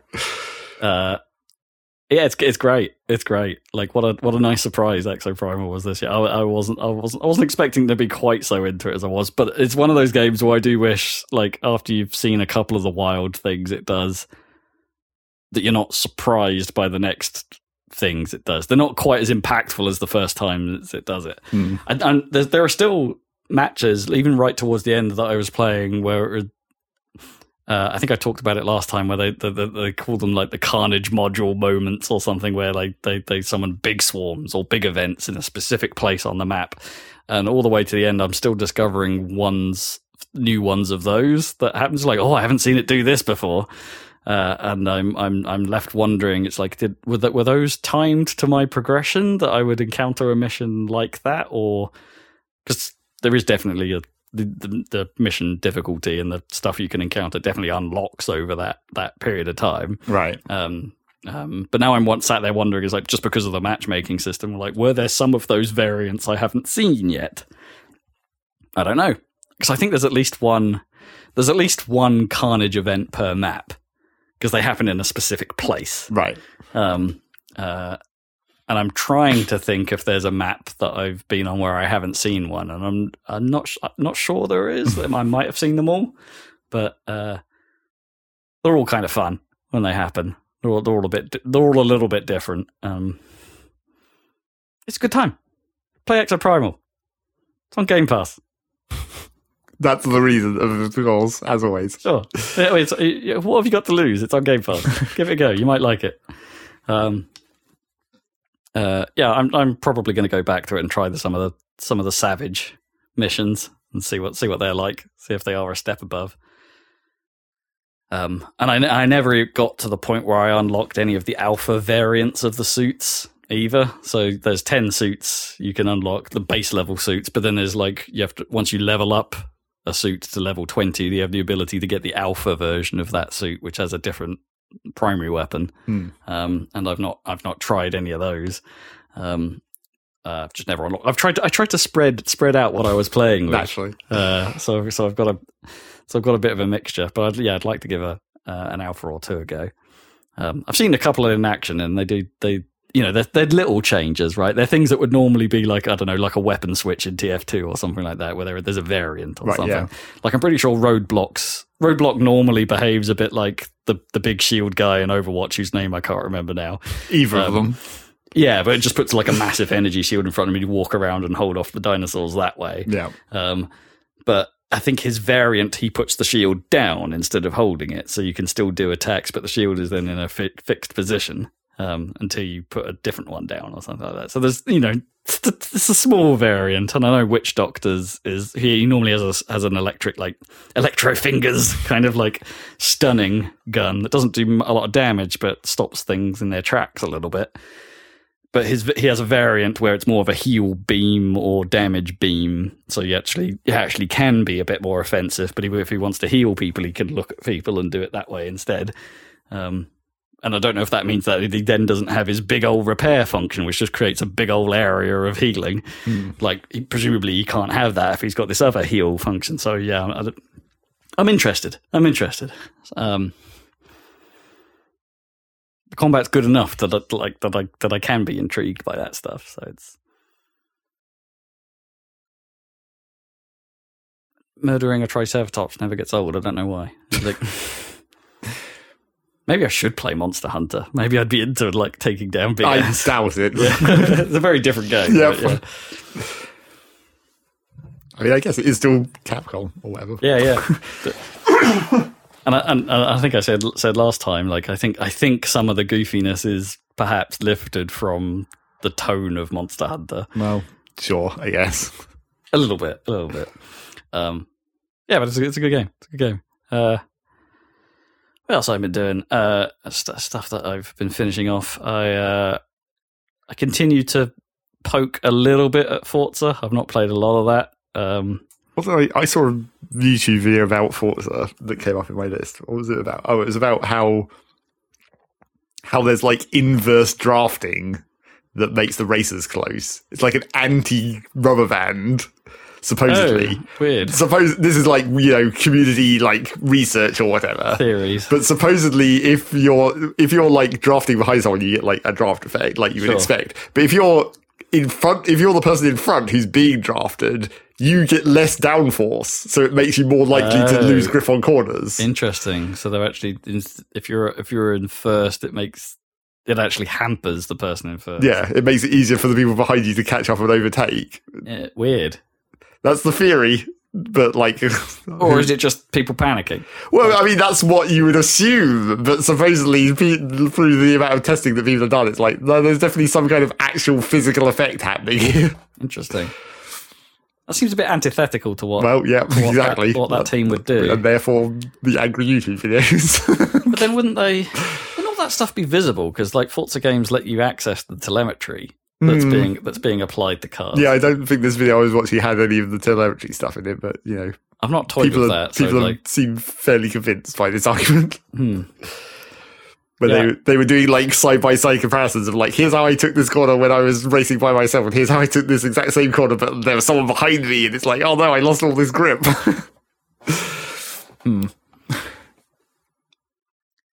I, I, my mind is cast back to um, uh, some a game that I don't remember thinking was very good. uh, I remember playing the GameCube version of R Racing, right, not e racing. not E Racing. It was R Racing Revolution, and it was supposed to be like the simulation spin off of Ridge Racer. right. Um, so it was Namco developed, but it had this like um, a little bit like, like Burnout, I suppose. It had a um, uh, a a pressure. What is it? What was that called? Like a pressure system or something, where if you're behind someone, like occasionally in Burnout, they would just freak out and crash, right? Oh right, the AI would yes. Yeah. um, but uh, and R racing had the same thing. So if you were like right behind someone for a while, the, the the AI would start to feel pressured, and there'd be a little bar that would start depleting. Um, so you could tell how pressured they were, and they would make more mistakes as that bar started to to reduce. So you know it gamified it a little bit. right. Um, uh, like I wonder if you know, in some of these cases, if it's just that but real, you know. Well, I mean, that is you know that is the that's why you think it's like maybe they were hiding it. it's like that's how they hide their rubber banding by making it seem like it's just the actual physical Yeah, yeah. reactions of players. yeah, I mean, maybe. I mean, I've definitely had, you know, you know, if I'm if I'm playing like a like a like a multiplayer game and I'm winning or something, you do get that little bit, that little extra buzz going yes, on, right? obviously. And, and, and, and or if you're playing a high score game and you're about to complete like a really difficult challenge or something, and it's just like you get that little that little fizz just as you're getting there, and that fizz could be the thing that is your undoing. I'm sure of it. Yep. Um, uh, uh, yeah, I wonder if it's a bit of that. Still interesting though. Like all of this, like I guess racing game people go deep on this stuff, and Yes. it's it's it's fascinating. Um, But you haven't been. You've just been playing a little bit. no, I, I, yeah, I don't know. As I said before, I do I, I do enjoy my time with that game. Whilst I'm playing it, I like the fact that I get into it, and I like that I'm doing that that whole process of learn the track, turn the assists off once I've learned it, turn the racing line off, do the race properly, earn yeah, no own my mistakes to an- to to an extent. Um, except How much extent? most of them, like except for when the AI screws me, Well, right? Like right. the AI pit turns me basically, which still happens more often than I would like. Or if the game, uh, there are you know there are times where the game pen- gives you a penalty, and I'm like, oh, I really didn't deserve that. Mm. Like you know, I was pushed into a into a situation that caused that collision between between drivers or something. That was that that didn't feel fair, and so I'll reverse that out and do it again. But uh, most of the time, if I earn a penalty and stuff like that, or if I've like horribly cut a corner and it's gone, yeah, that's two seconds, mate. I'm like, yep, no fair play. I really balls that up, and I'll just I'll just roll with it and keep driving. And it's um, I'm tempted to push the rule system up to like full sim, and then I have no rewind and um, uh, and do it that way. But full sim also has car damage turned on. So like the, the cars will get visibly damaged, but they don't actually have like actual performance problems Right. with damage.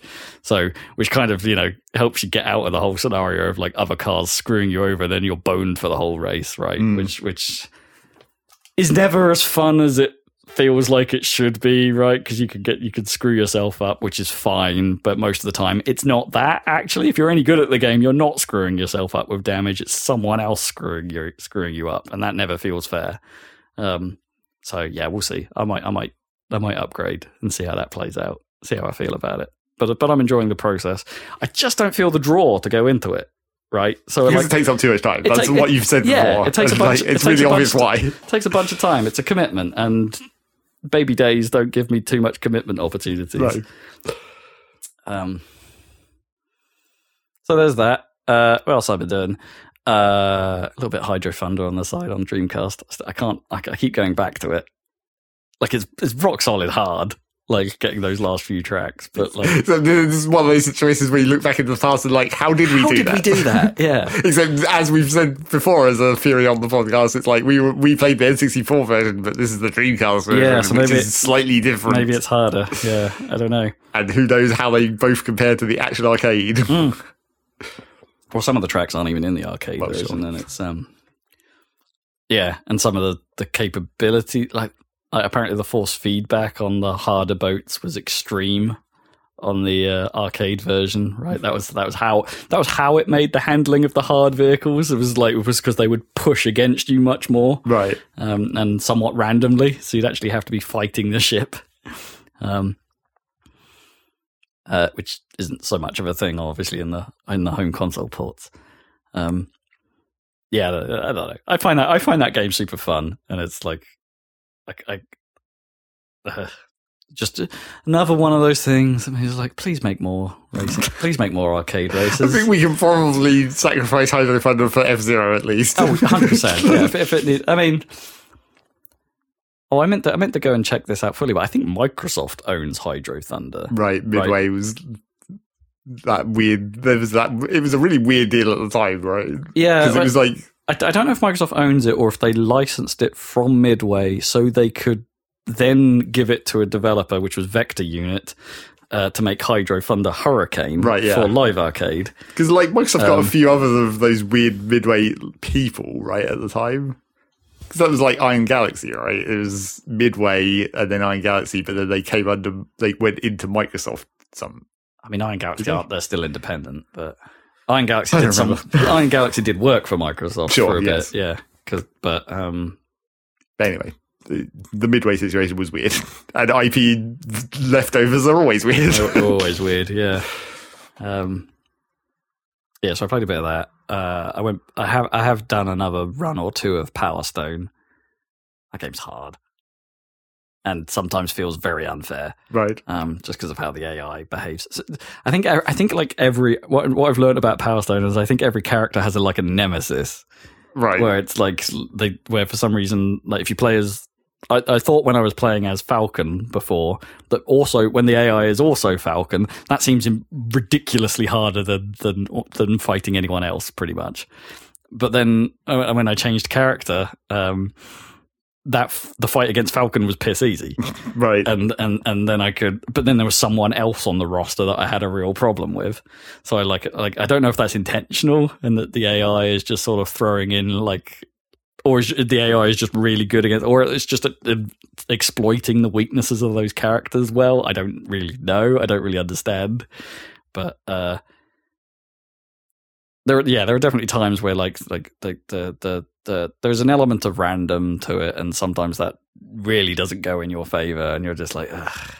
it's just the nature of it being a bit of a platform fighter, right? Like, and and the reliance on the Power Stone mechanic. Like, if if someone has just used their super move and the Power Stones come out, and they just happen to land right next to that guy, so they can pick them up again, and you're like, oh god, really? Or like, uh, and other times they they can like be chucked miles across the level, and it's like, great, this is my chance to recover. And it's like, it's just a little bit random. The last few characters on in the sort of boss characters, I suppose, in the in the arcade mode, have a much bigger health pool than you do, um, which can make the fights feel a little unfair at times because it's you could lose it on a on a you know toin uh, a toin. A coin toss on a coin toss sometimes.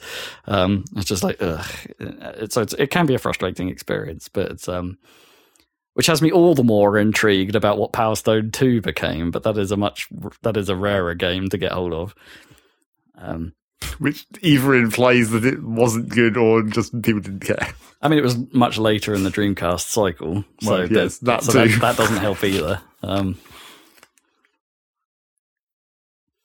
so that's been interesting. Uh, what else I've been doing? I'm sure I'm forgetting something, but I have um, I have started playing Thirsty Suitors Okay. as my as my next thing, um, and I like what I see so far. Okay.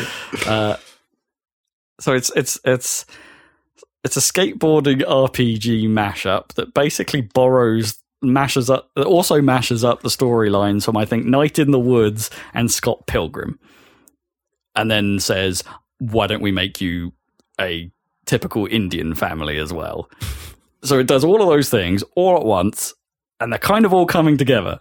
And, and, I'm, and I'm so far I'm enjoying it pr- quite a bit because like the writing is good, the presentation is great, the animation has this weird sort of like off kilter feel to it. Like it's not.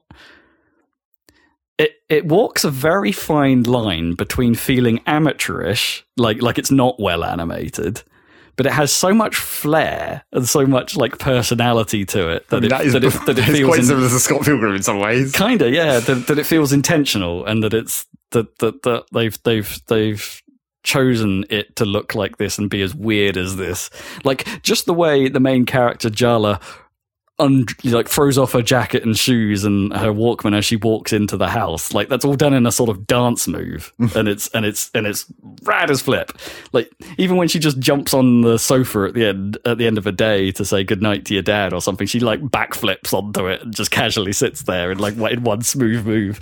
Like the game is full of that. Every every character is super stylish. And, and like even your dad who is like one of the i would say typical indian family like stays quiet in front of the mum uh, but is is is secretly very supportive of you, like, like not secretly, but you know what I mean. That's that sort of like quiet, understanding, smart dad character. Uh, when you're doing the cooking game with him and he approves, even he'll do a bonkers dance move to like thumbs up you or something. It's like it's it's cool. Like I, I really like its vibe. Um, the music is cool as well. It's all hip hop infu- like with with Indian sort of tendencies infused, and it's like it's it's generally pretty cool all the way through.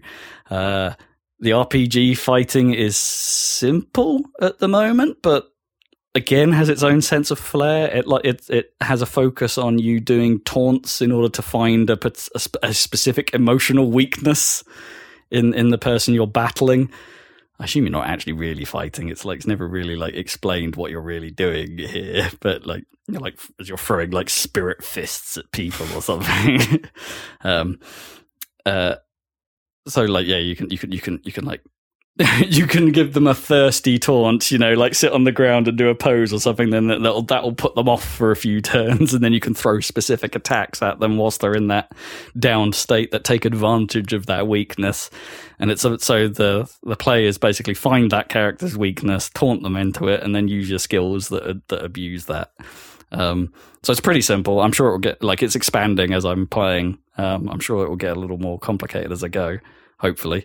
hopefully, yes. Hopefully, but uh, a lot of the fights have like dialogue interspersed in it as well, like as the characters talk to each other and reconcile their differences from the past. And it's uh, it's all well written and occasionally pretty funny. There's a there's a neat trick going on with your big X that that I really want to know how that plays out. Um, they do a they do a neat thing um, with the storytelling there. It's currently unexplained and I, I, I would like to know how that plays out. Uh, and even the skateboarding is pretty good. Again, it's simple. It's not Tony Hawk's, nor is it trying to be. It's like it's got a very simple, like hit a rail, it will do a trick for you. There is a button you can press to modify that trick, which you uh, which will increase your multiplier. You can instantly 180 wherever you are. So if you're on a rail going the wrong direction, you can just push the 180 button and you'll turn around on the spot and go the other way and grind it that way, which also increases your multiplier. So if you're like, there are score challenges, so you can be in a in a place and it will give you like here's a combo challenge, but you don't get penalized for like just having to go across a bit of flat land like you do in other games. That doesn't end the combo. Right. It will just start reducing the multiplier over time. So your uh, your your best bet is to find as many different bits of level to do tricks on quickly to keep your multiplier high, and then you find a specific spot in the level which are called which are the finishing spots, and you push the button to then do a big trick at the end, and that will finish it and cash your points basically. And then you can say this was your combo score. Boom. Uh, and I think that system works pretty well because they build challenges around how that functions, and it's neat. It's a neat, simple variant on it. Like it's not supposed to be a. I don't think it's supposed to be a difficult game particularly, but it's uh, there's there's just enough there to make it like, oh, I balls that up. I want to retry that. Mm. Just enough.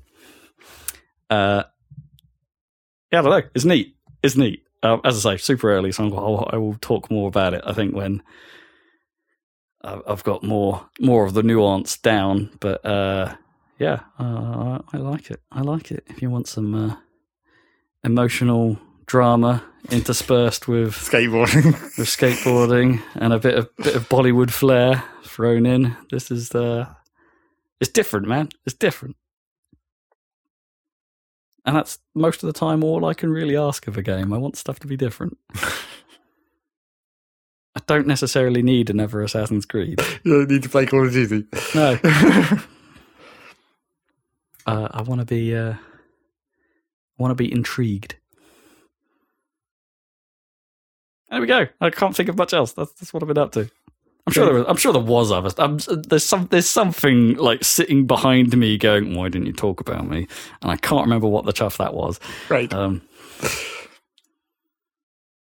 I'll do. Oh, Oh. I've got it. I've got it. it turned up. It came in front. Headbangers. Oh, okay. Rhythm Royale. Speaking of battle royale things that give you the fizz, uh, yeah, that came out and it came out on Game Pass. Oh, um, yeah, actually. Uh, so it very much follows in the Fall Guys, uh, in the, in the footsteps basically of Fall Guys.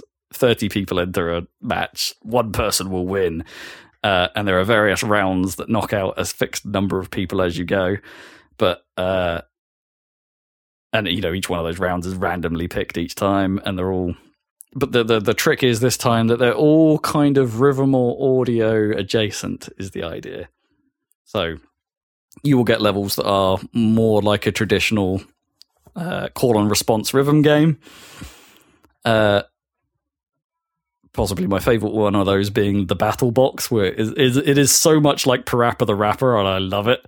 Because it's it's it's basically like a battle. Like you everyone gets paired off into two different uh, in, in, everyone gets well paired off I guess you versus one other guy in that round rather Right. than you being a versus everyone. But it, there'll be a, there'll be like a lyric master in the middle that will give you uh like like something to say across the four buttons in a sort of rhythmic pattern and it'll, it'll mix it up. And then it's whoever can match that the closest gets the point for that particular round. And then that will go on for seven. So it's best of seven i think it is or something like that. Or might be best of nine actually of those little things. And whoever wins goes through and the other person gets exploded into feathers. Um I don't know. And I think that works really well. You get what you and I think the the game is at its best when it is doing something with these rhythmy things, but that isn't. They they go a little bit outside. It's, they call it rhythm royale, but not everything is a rhythm game. Some of it is just a sound game of some description. Like it'll play a bit of music, and it'll be like, "Oh, can you tell me what instruments were involved in this bit of music?" And it'll give you a wheel of options and be like, "That one and that one," and it will. And it's basically a. It's more of a speed challenge than it is rhythm at that point. And, Um, and the quiz, I yeah, guess. and recognition.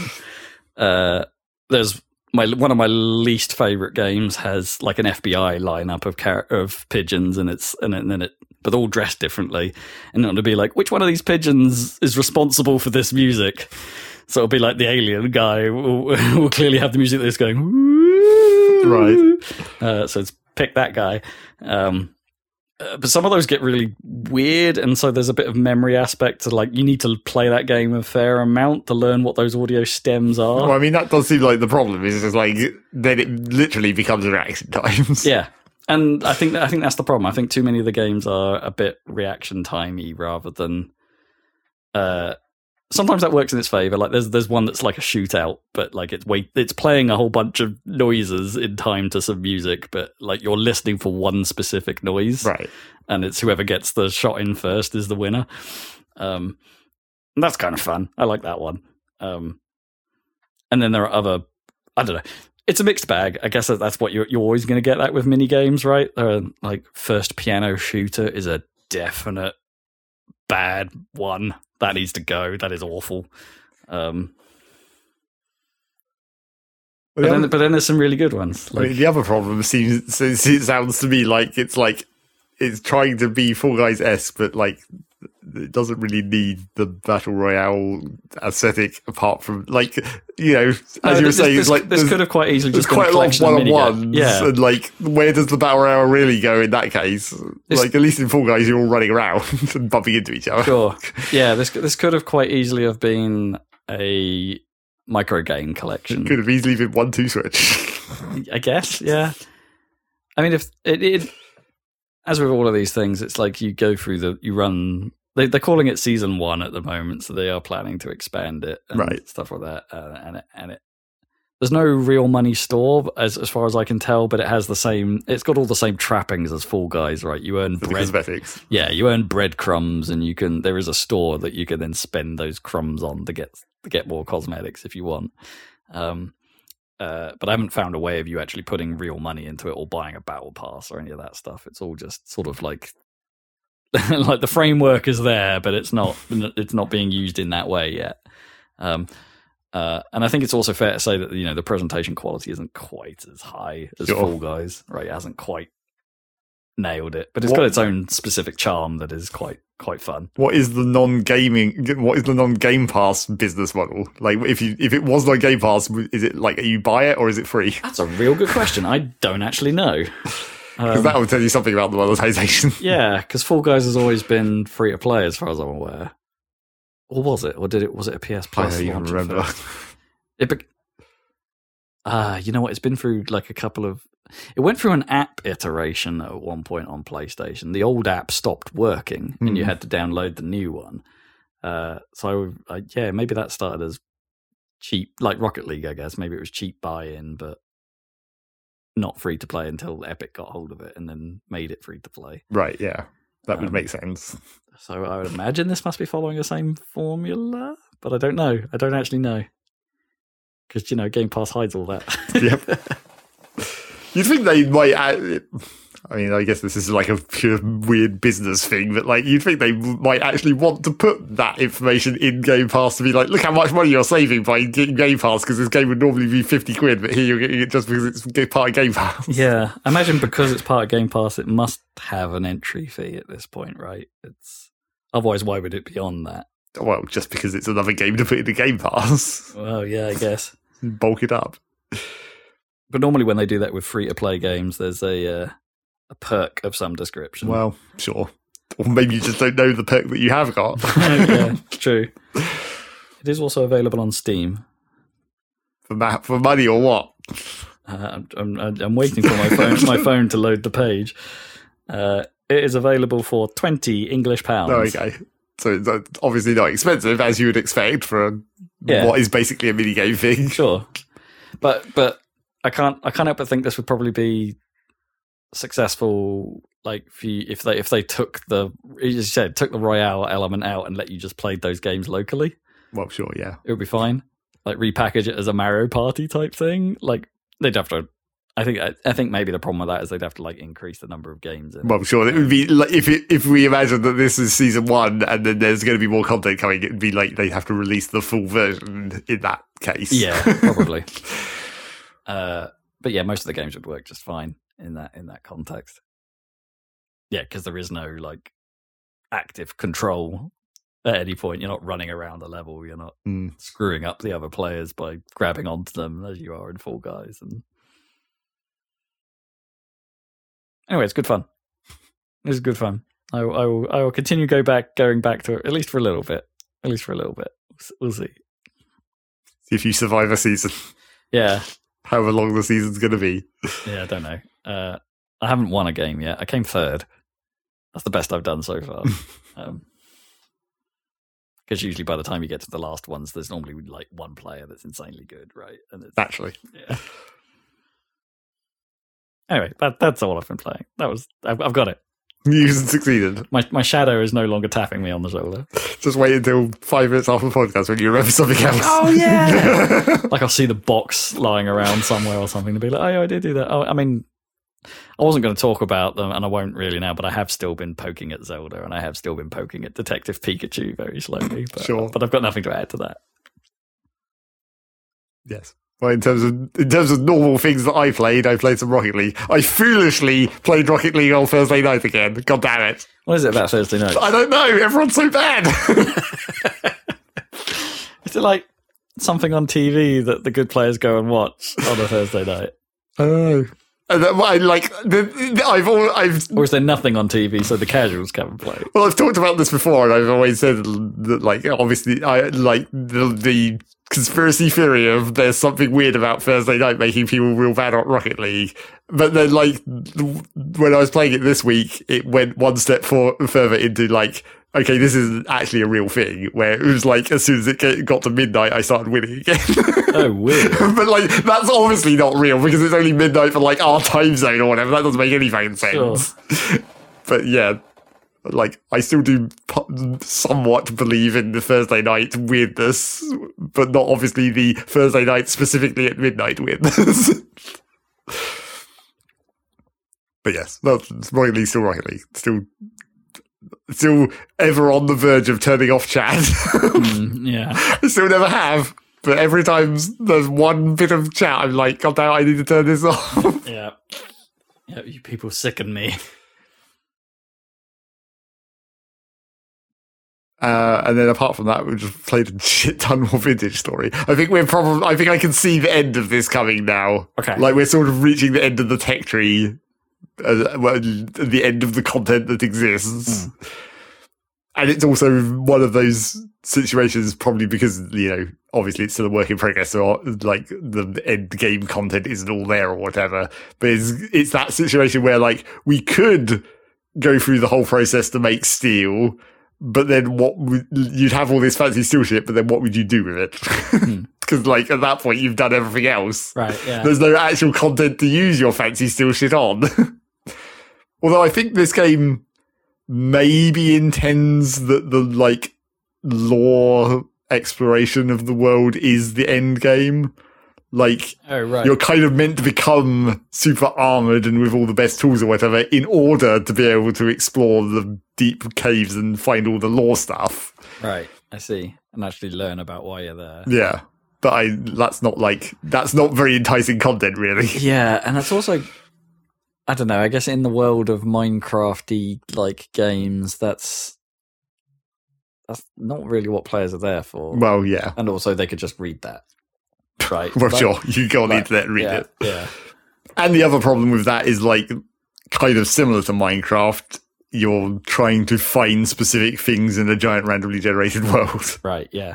like even in Minecraft, even with all the changes they made over the years to make it more streamlined, it's still such a pain in the butt. Where it's just like, oh, you have to first of all you have to go to the Nether, and then you have to get the blaze found, and then you have to put that on the ender eye, and then you have to throw it, and then you have to follow the directions as it flies, and then you have to keep doing that for a while until it stops in midair, and then you know that the thing is right underneath you, and then you have to dig down, and then you have to activate the portal, and then you have to go to the end. It's like this whole process just to get to the next bit of story, and I feel like it's going to be kind of similar in Vintage Story as well, because it's like you have to go underground because you can sort of see what is coming by like the handbook that just lists basically all the items in the game. Hmm. So you can sort of get some spoilers out of that, although you don't really know the context.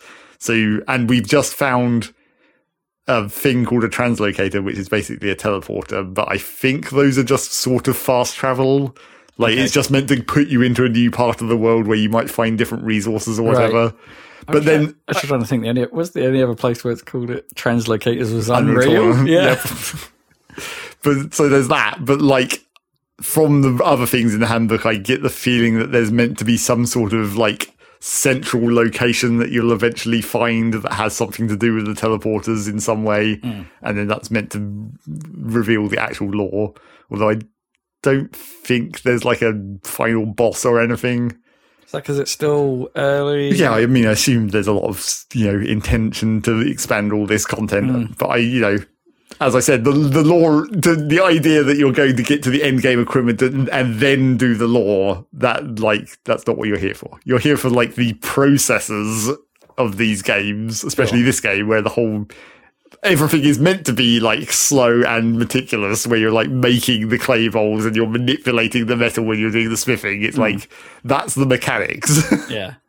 just walking around and looking in caves all the time to hope hopefully find the bit of lore. Yeah. Once you've effectively got to the point where you undermine that key mechanic, Yeah. because yeah, what what is what is the game at that point? But yeah, we we still haven't quite got through the first winter. I mean, we're we're in like February, but it's still fucking cold. Mm. we still haven't got back to being able to plant crops or anything yet. Mm. So we're still. I mean, sort of in a similar way to other survival games of this nature. It's like win or like even Stardew, I guess. It's like winter is the time to go in the mines because you can't do anything on the farm. Mm. so you go mining and get all the resources, but we've kind of done that and winter still isn't over. Not that the farming is like super complicated or anything, but it's like we're sort of waiting to get more cloth, which obviously you need to farm plants for. So it's just like that's the one thing that is sort of stalling our progress. But apart from that, we're pretty much we found this fucking gigantic iron deposit, so we're good on metal pretty much forever. Mm. And if we wanted to do steel, then, then we have the iron to do that. But yeah, I feel like it may not last much longer in this in this run. But you know, with it being a work in progress and with there always being new mods, because the mod scene is pretty extensive already, I expect we'll come back to it at some point. Sure. Yeah. Someone will engineer a decent end game. Maybe. Well, maybe. Or just new mechanics, or just expand expand the mechanics, like we were talking about last time. Where it's like make the cooking more mechanically interesting, make the o- make, make other extensions to these mechanics, and also comparing it to the single player again that that I've been testing. It's like some of the other mods we have that make it slightly easier are maybe influencing how long we're going to end up playing it in multiplayer. I feel like like even just the simple things like one of the mods that we're using in multiplayer makes it so that when your tools break you get like scrap metal back so you can reclaim some of the metal Okay. so then you don't have to mine as much and then you don't have to yeah, spend yeah. as much time searching for the ore veins and like it just makes it slightly easier Just um, you know, introduce thirsty suitors uh, quick time cooking system. well i mean yeah, I don't think that would work exactly in this game. I mean, I did find it kind of weird that like you have this whole clay system where you like you build up the pots out of the voxels or whatever, and you make like the shape of the pot, but you don't do that for pies. Hmm. Surely you get the dough and then you make the pie shape. right. Yeah. but that probably I don't know if that's just a consideration of like that being too inconvenient when it's like a, literally a thing you need to live. Maybe. Not that you necessarily need pies to live. There's plenty of other foods you can make much easier than that, but I don't know. Um, no, I need pie to live. Because I mean, there is in the in like the roadmap of this game, I guess one of the things that they that is quite high on the list, but I don't know how they're actually going to manage this. Is they want to get rid of the traditional Minecraft like three by three crafting grid, where you a, uh, Right, a lot yeah. of the stuff in the game you're still putting items into this three by three grid in a certain shape, and it's making a thing. sure. But that would be a real nightmare to get rid of. I mean, conceptually, there's ways. I, I mean, I can see ways of doing it in the context of this game, where like when you're already when you're making stone tools right at the start, you're like putting the piece of stone on the ground, and then you're hitting it with the other bit of stone to carve out the shape using hmm. this voxel system, and then it makes the part. But then you take that part and you put it in your crafting grid with a stick to make the tool. So obviously, you could just put the part on the ground and then hit it with a stick and turn it into a tool or something. Oh, you could yeah. physically do that as a thing in the world Huh. if ah. you wanted to. That would make sense. But then there's a lot of other stuff where it's like, how are you going to physically simulate a crafting grid, really? Apart from the the like hit two objects together. Well, or just make it so you actually have to like instead of just put them into the grid, you've got to like lift and move it into the grid in like a or you do Like everything with the voxels. Be like, Yeah. get the wood voxels to make this shelf. oh right. Yeah, I see what you mean. You've actually got to build the build the mold for the thing you're making. yeah. I don't know if that's a good idea, but it would be pretty funny. So yeah, I don't know about what the, what the actual future of that game is like, but you know, we'll see. I guess probably, Probably. but maybe not in the near future. Hmm. We may fall off. I suspect, and that's more or less all I've done. Would you? Uh, did they add? Did they add? No, a, a bit. me was wondering, right? Like, like if when Baldur's Gate three either came to consoles, whether we would be interested in doing the co-op on that. Right? Like, would because that would? I mean, it's quite an investment. But, yeah. Um, but like whether that would be a thing we'd do, or whether that would be a thing you might do with, with uh, you know, online. Uh, I don't even know if the co-op on Baldur's Gate three is online capable or if it's local only. But um, um, I mean, I did. yeah, whether that would intrigue you just because of the, you know, that would that would go on for a long, long time and is mechanics heavy and. Well, sure. I mean, I wasn't. that- it's definitely not the same thing. I'm not saying No, that, obviously. like, yeah, Well, I was, I, you know, I was vaguely intrigued by, well, I was more intrigued by, like, how everyone thought it was great. And that obviously hmm. is intriguing. but. Yeah. like, I don't know shit about that whole series, obviously. no, no, I don't know. I don't, But, I mean, on a certain level, it's like, it's Dungeons and Dragons. it's like, on some level, you understand it. and I'm pretty like it'll be the same setting and everything, and of course there'll be references, but I'm pretty sure you won't. You know, it'll be unlikely to need but a backstory. I think. in No. Yeah. given that it's been A long time. friggin' ages since Baldur's Gate two, and it's a different developer making Baldur's Gate three. And Yeah. I mean, not entirely similar, but there have been other people have been suggesting, oh, you should come into Path of Exile or uh, Divinity. Yeah. And It's just like, Well, well, because Larian made Divinity before this, Yeah. So like they've they've got yeah they've got history. so yeah, I've I've had history of people trying to get me into games like that. Yes, likewise. I, I, I, I too have had people saying you should do this. this is, these are good. but I don't know. I mean, I guess partly in Baldur's Gate 3, it's like, well, I'm waiting for this new PC. So Well, yes, yeah. we'll see, maybe. who knows?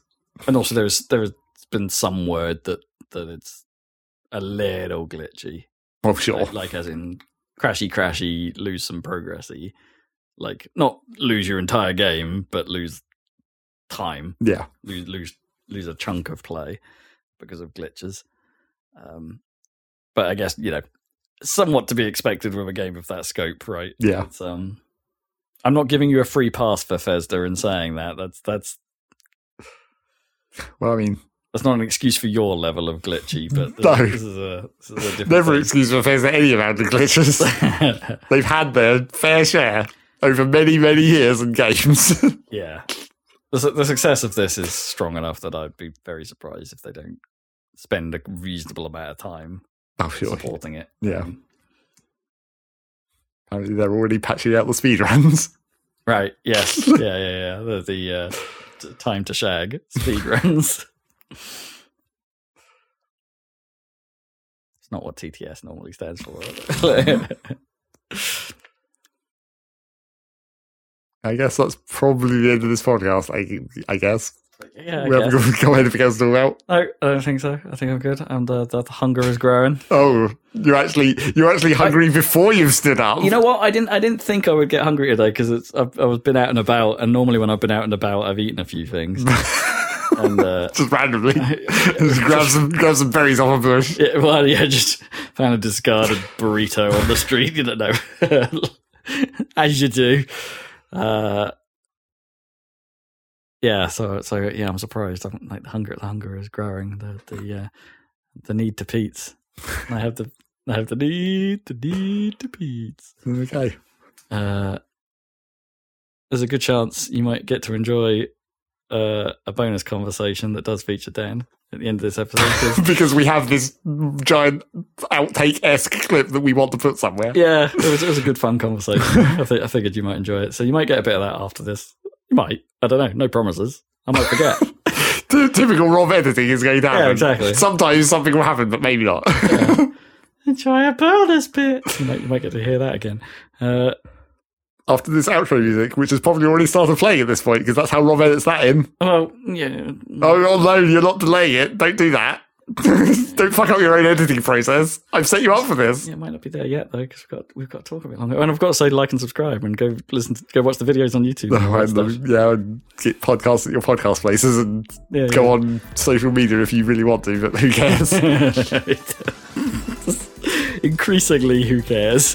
Um, yeah, I mean now it's definitely yeah, definitely audible. Uh, thanks. okay, bye.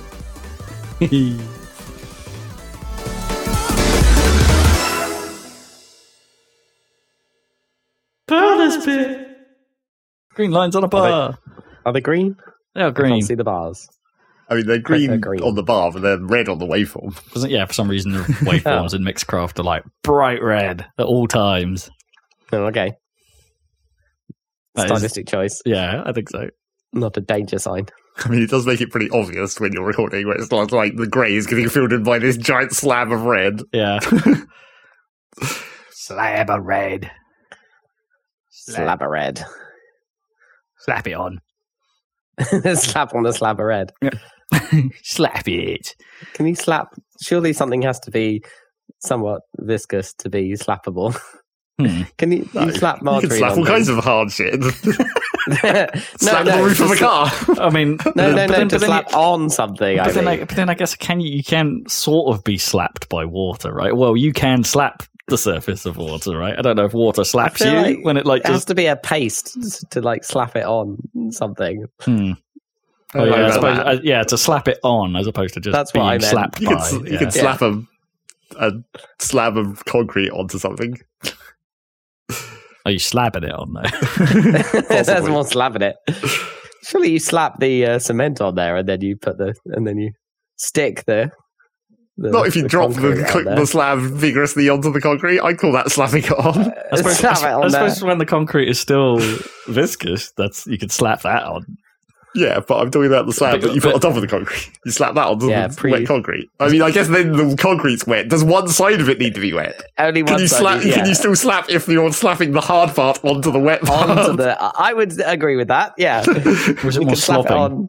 Yeah, Is it slapping or sloughing? No, sloughing is like putting putting a liquid onto something. That's more like the other way The around. concrete's kind of, you know, these things are all sort of a bit liquid. Eh, well, if you can pour them, is concrete too pourable to be a slap on? Well, Is it is more of a slop on because it's pourable? but, but that's, I think when you when you're talking about the liquid side, it's optional whether it's a slap or a slop. You can slap or slop, but if you've got a solid involved, I think you're then into pure slap.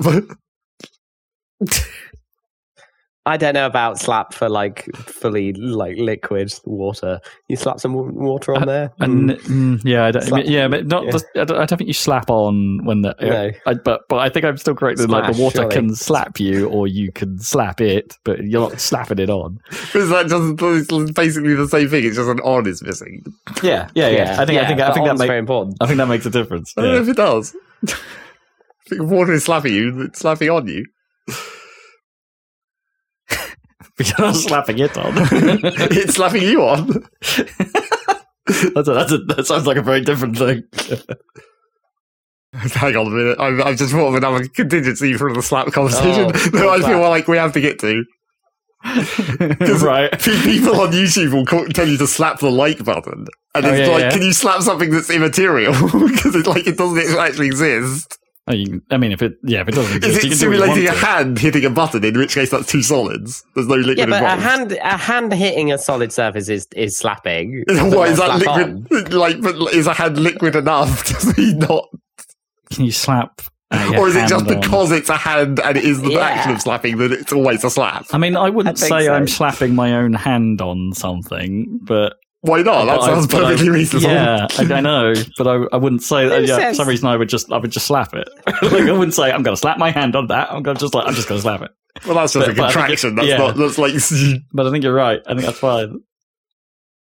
But that's that's more of like the actual process of putting your hand on top of something, right? Like- So it's like uh, being a hand. It automatically becomes a slap. Yeah, Like, just- well, especially if you it- like if your if your palm is open anyway, right? If you were to like Yeah. cl- close fist, you wouldn't be and you you sort of bosh your fist So on what if something. You you're- would you would slap your That would be fist on that. smashing that, like button. Yeah, or, wouldn't or, it? you'd, or you'd be or you'd be fisting that like button. Like like button. What if you're holding? like what if you're holding an entire hand of gravel and then you open palmed it into something? Is that slapping the gravel on it? Oh, gravel. Maybe. I mean, gravel is might you might have an argument whether that counts as a sort of a liquid because it's a particulate. Yeah, exactly. I mean, if it was a paste, then that would definitely be slapping it, the paste onto something, right? That's the original thing. But if it's gravel, I don't okay, what if you're holding gravel like a book and you slap it onto the table? Well, I mean, yeah, the flat edge of the book. Yeah, that would that would be that would be slappy. Well, that's definitely a solid and a solid. It's Yeah. only because your hand hmm. is involved it becomes a slap in that case. Well, no, I was thinking more more the flat edge makes it more slappy. Oh, okay. So now we've developed, but then get back to the like concrete flat bit, slab, slap that onto the ground. I guess so, but, but I, I just it's just there's something about the concrete that just doesn't make that sort of I don't know slappy motion. Like I don't know. It depends how you're. Yeah, it the down. book is an interesting one because it's definitely flexible in a way that is more slappy Yeah. than, than concrete. Like if you had like one of those like sort of plastic like files, I guess, like or you'd wrapped a load of paper in in plastic or something like then you slapped that on the desk, like So now, 'Cause that's now- like a surrogate for a hand because when you slap, you have a bit of give with your hand, and so Yeah, yeah. book so now we're down to some it's not even it. it's not even liquid and solid. It's s- non non hundred percent solid and yeah, solid. yeah, yeah. There has to, there has to be Yeah, yeah. some amount of flexibility in order for it to be a bit slappy. To be slappy, yeah. Otherwise, you're just hitting it. I still maintain the concrete slab. It still makes sense. Okay, okay. Anyway, let's actually make a fucking video. I guess. Okay, fine.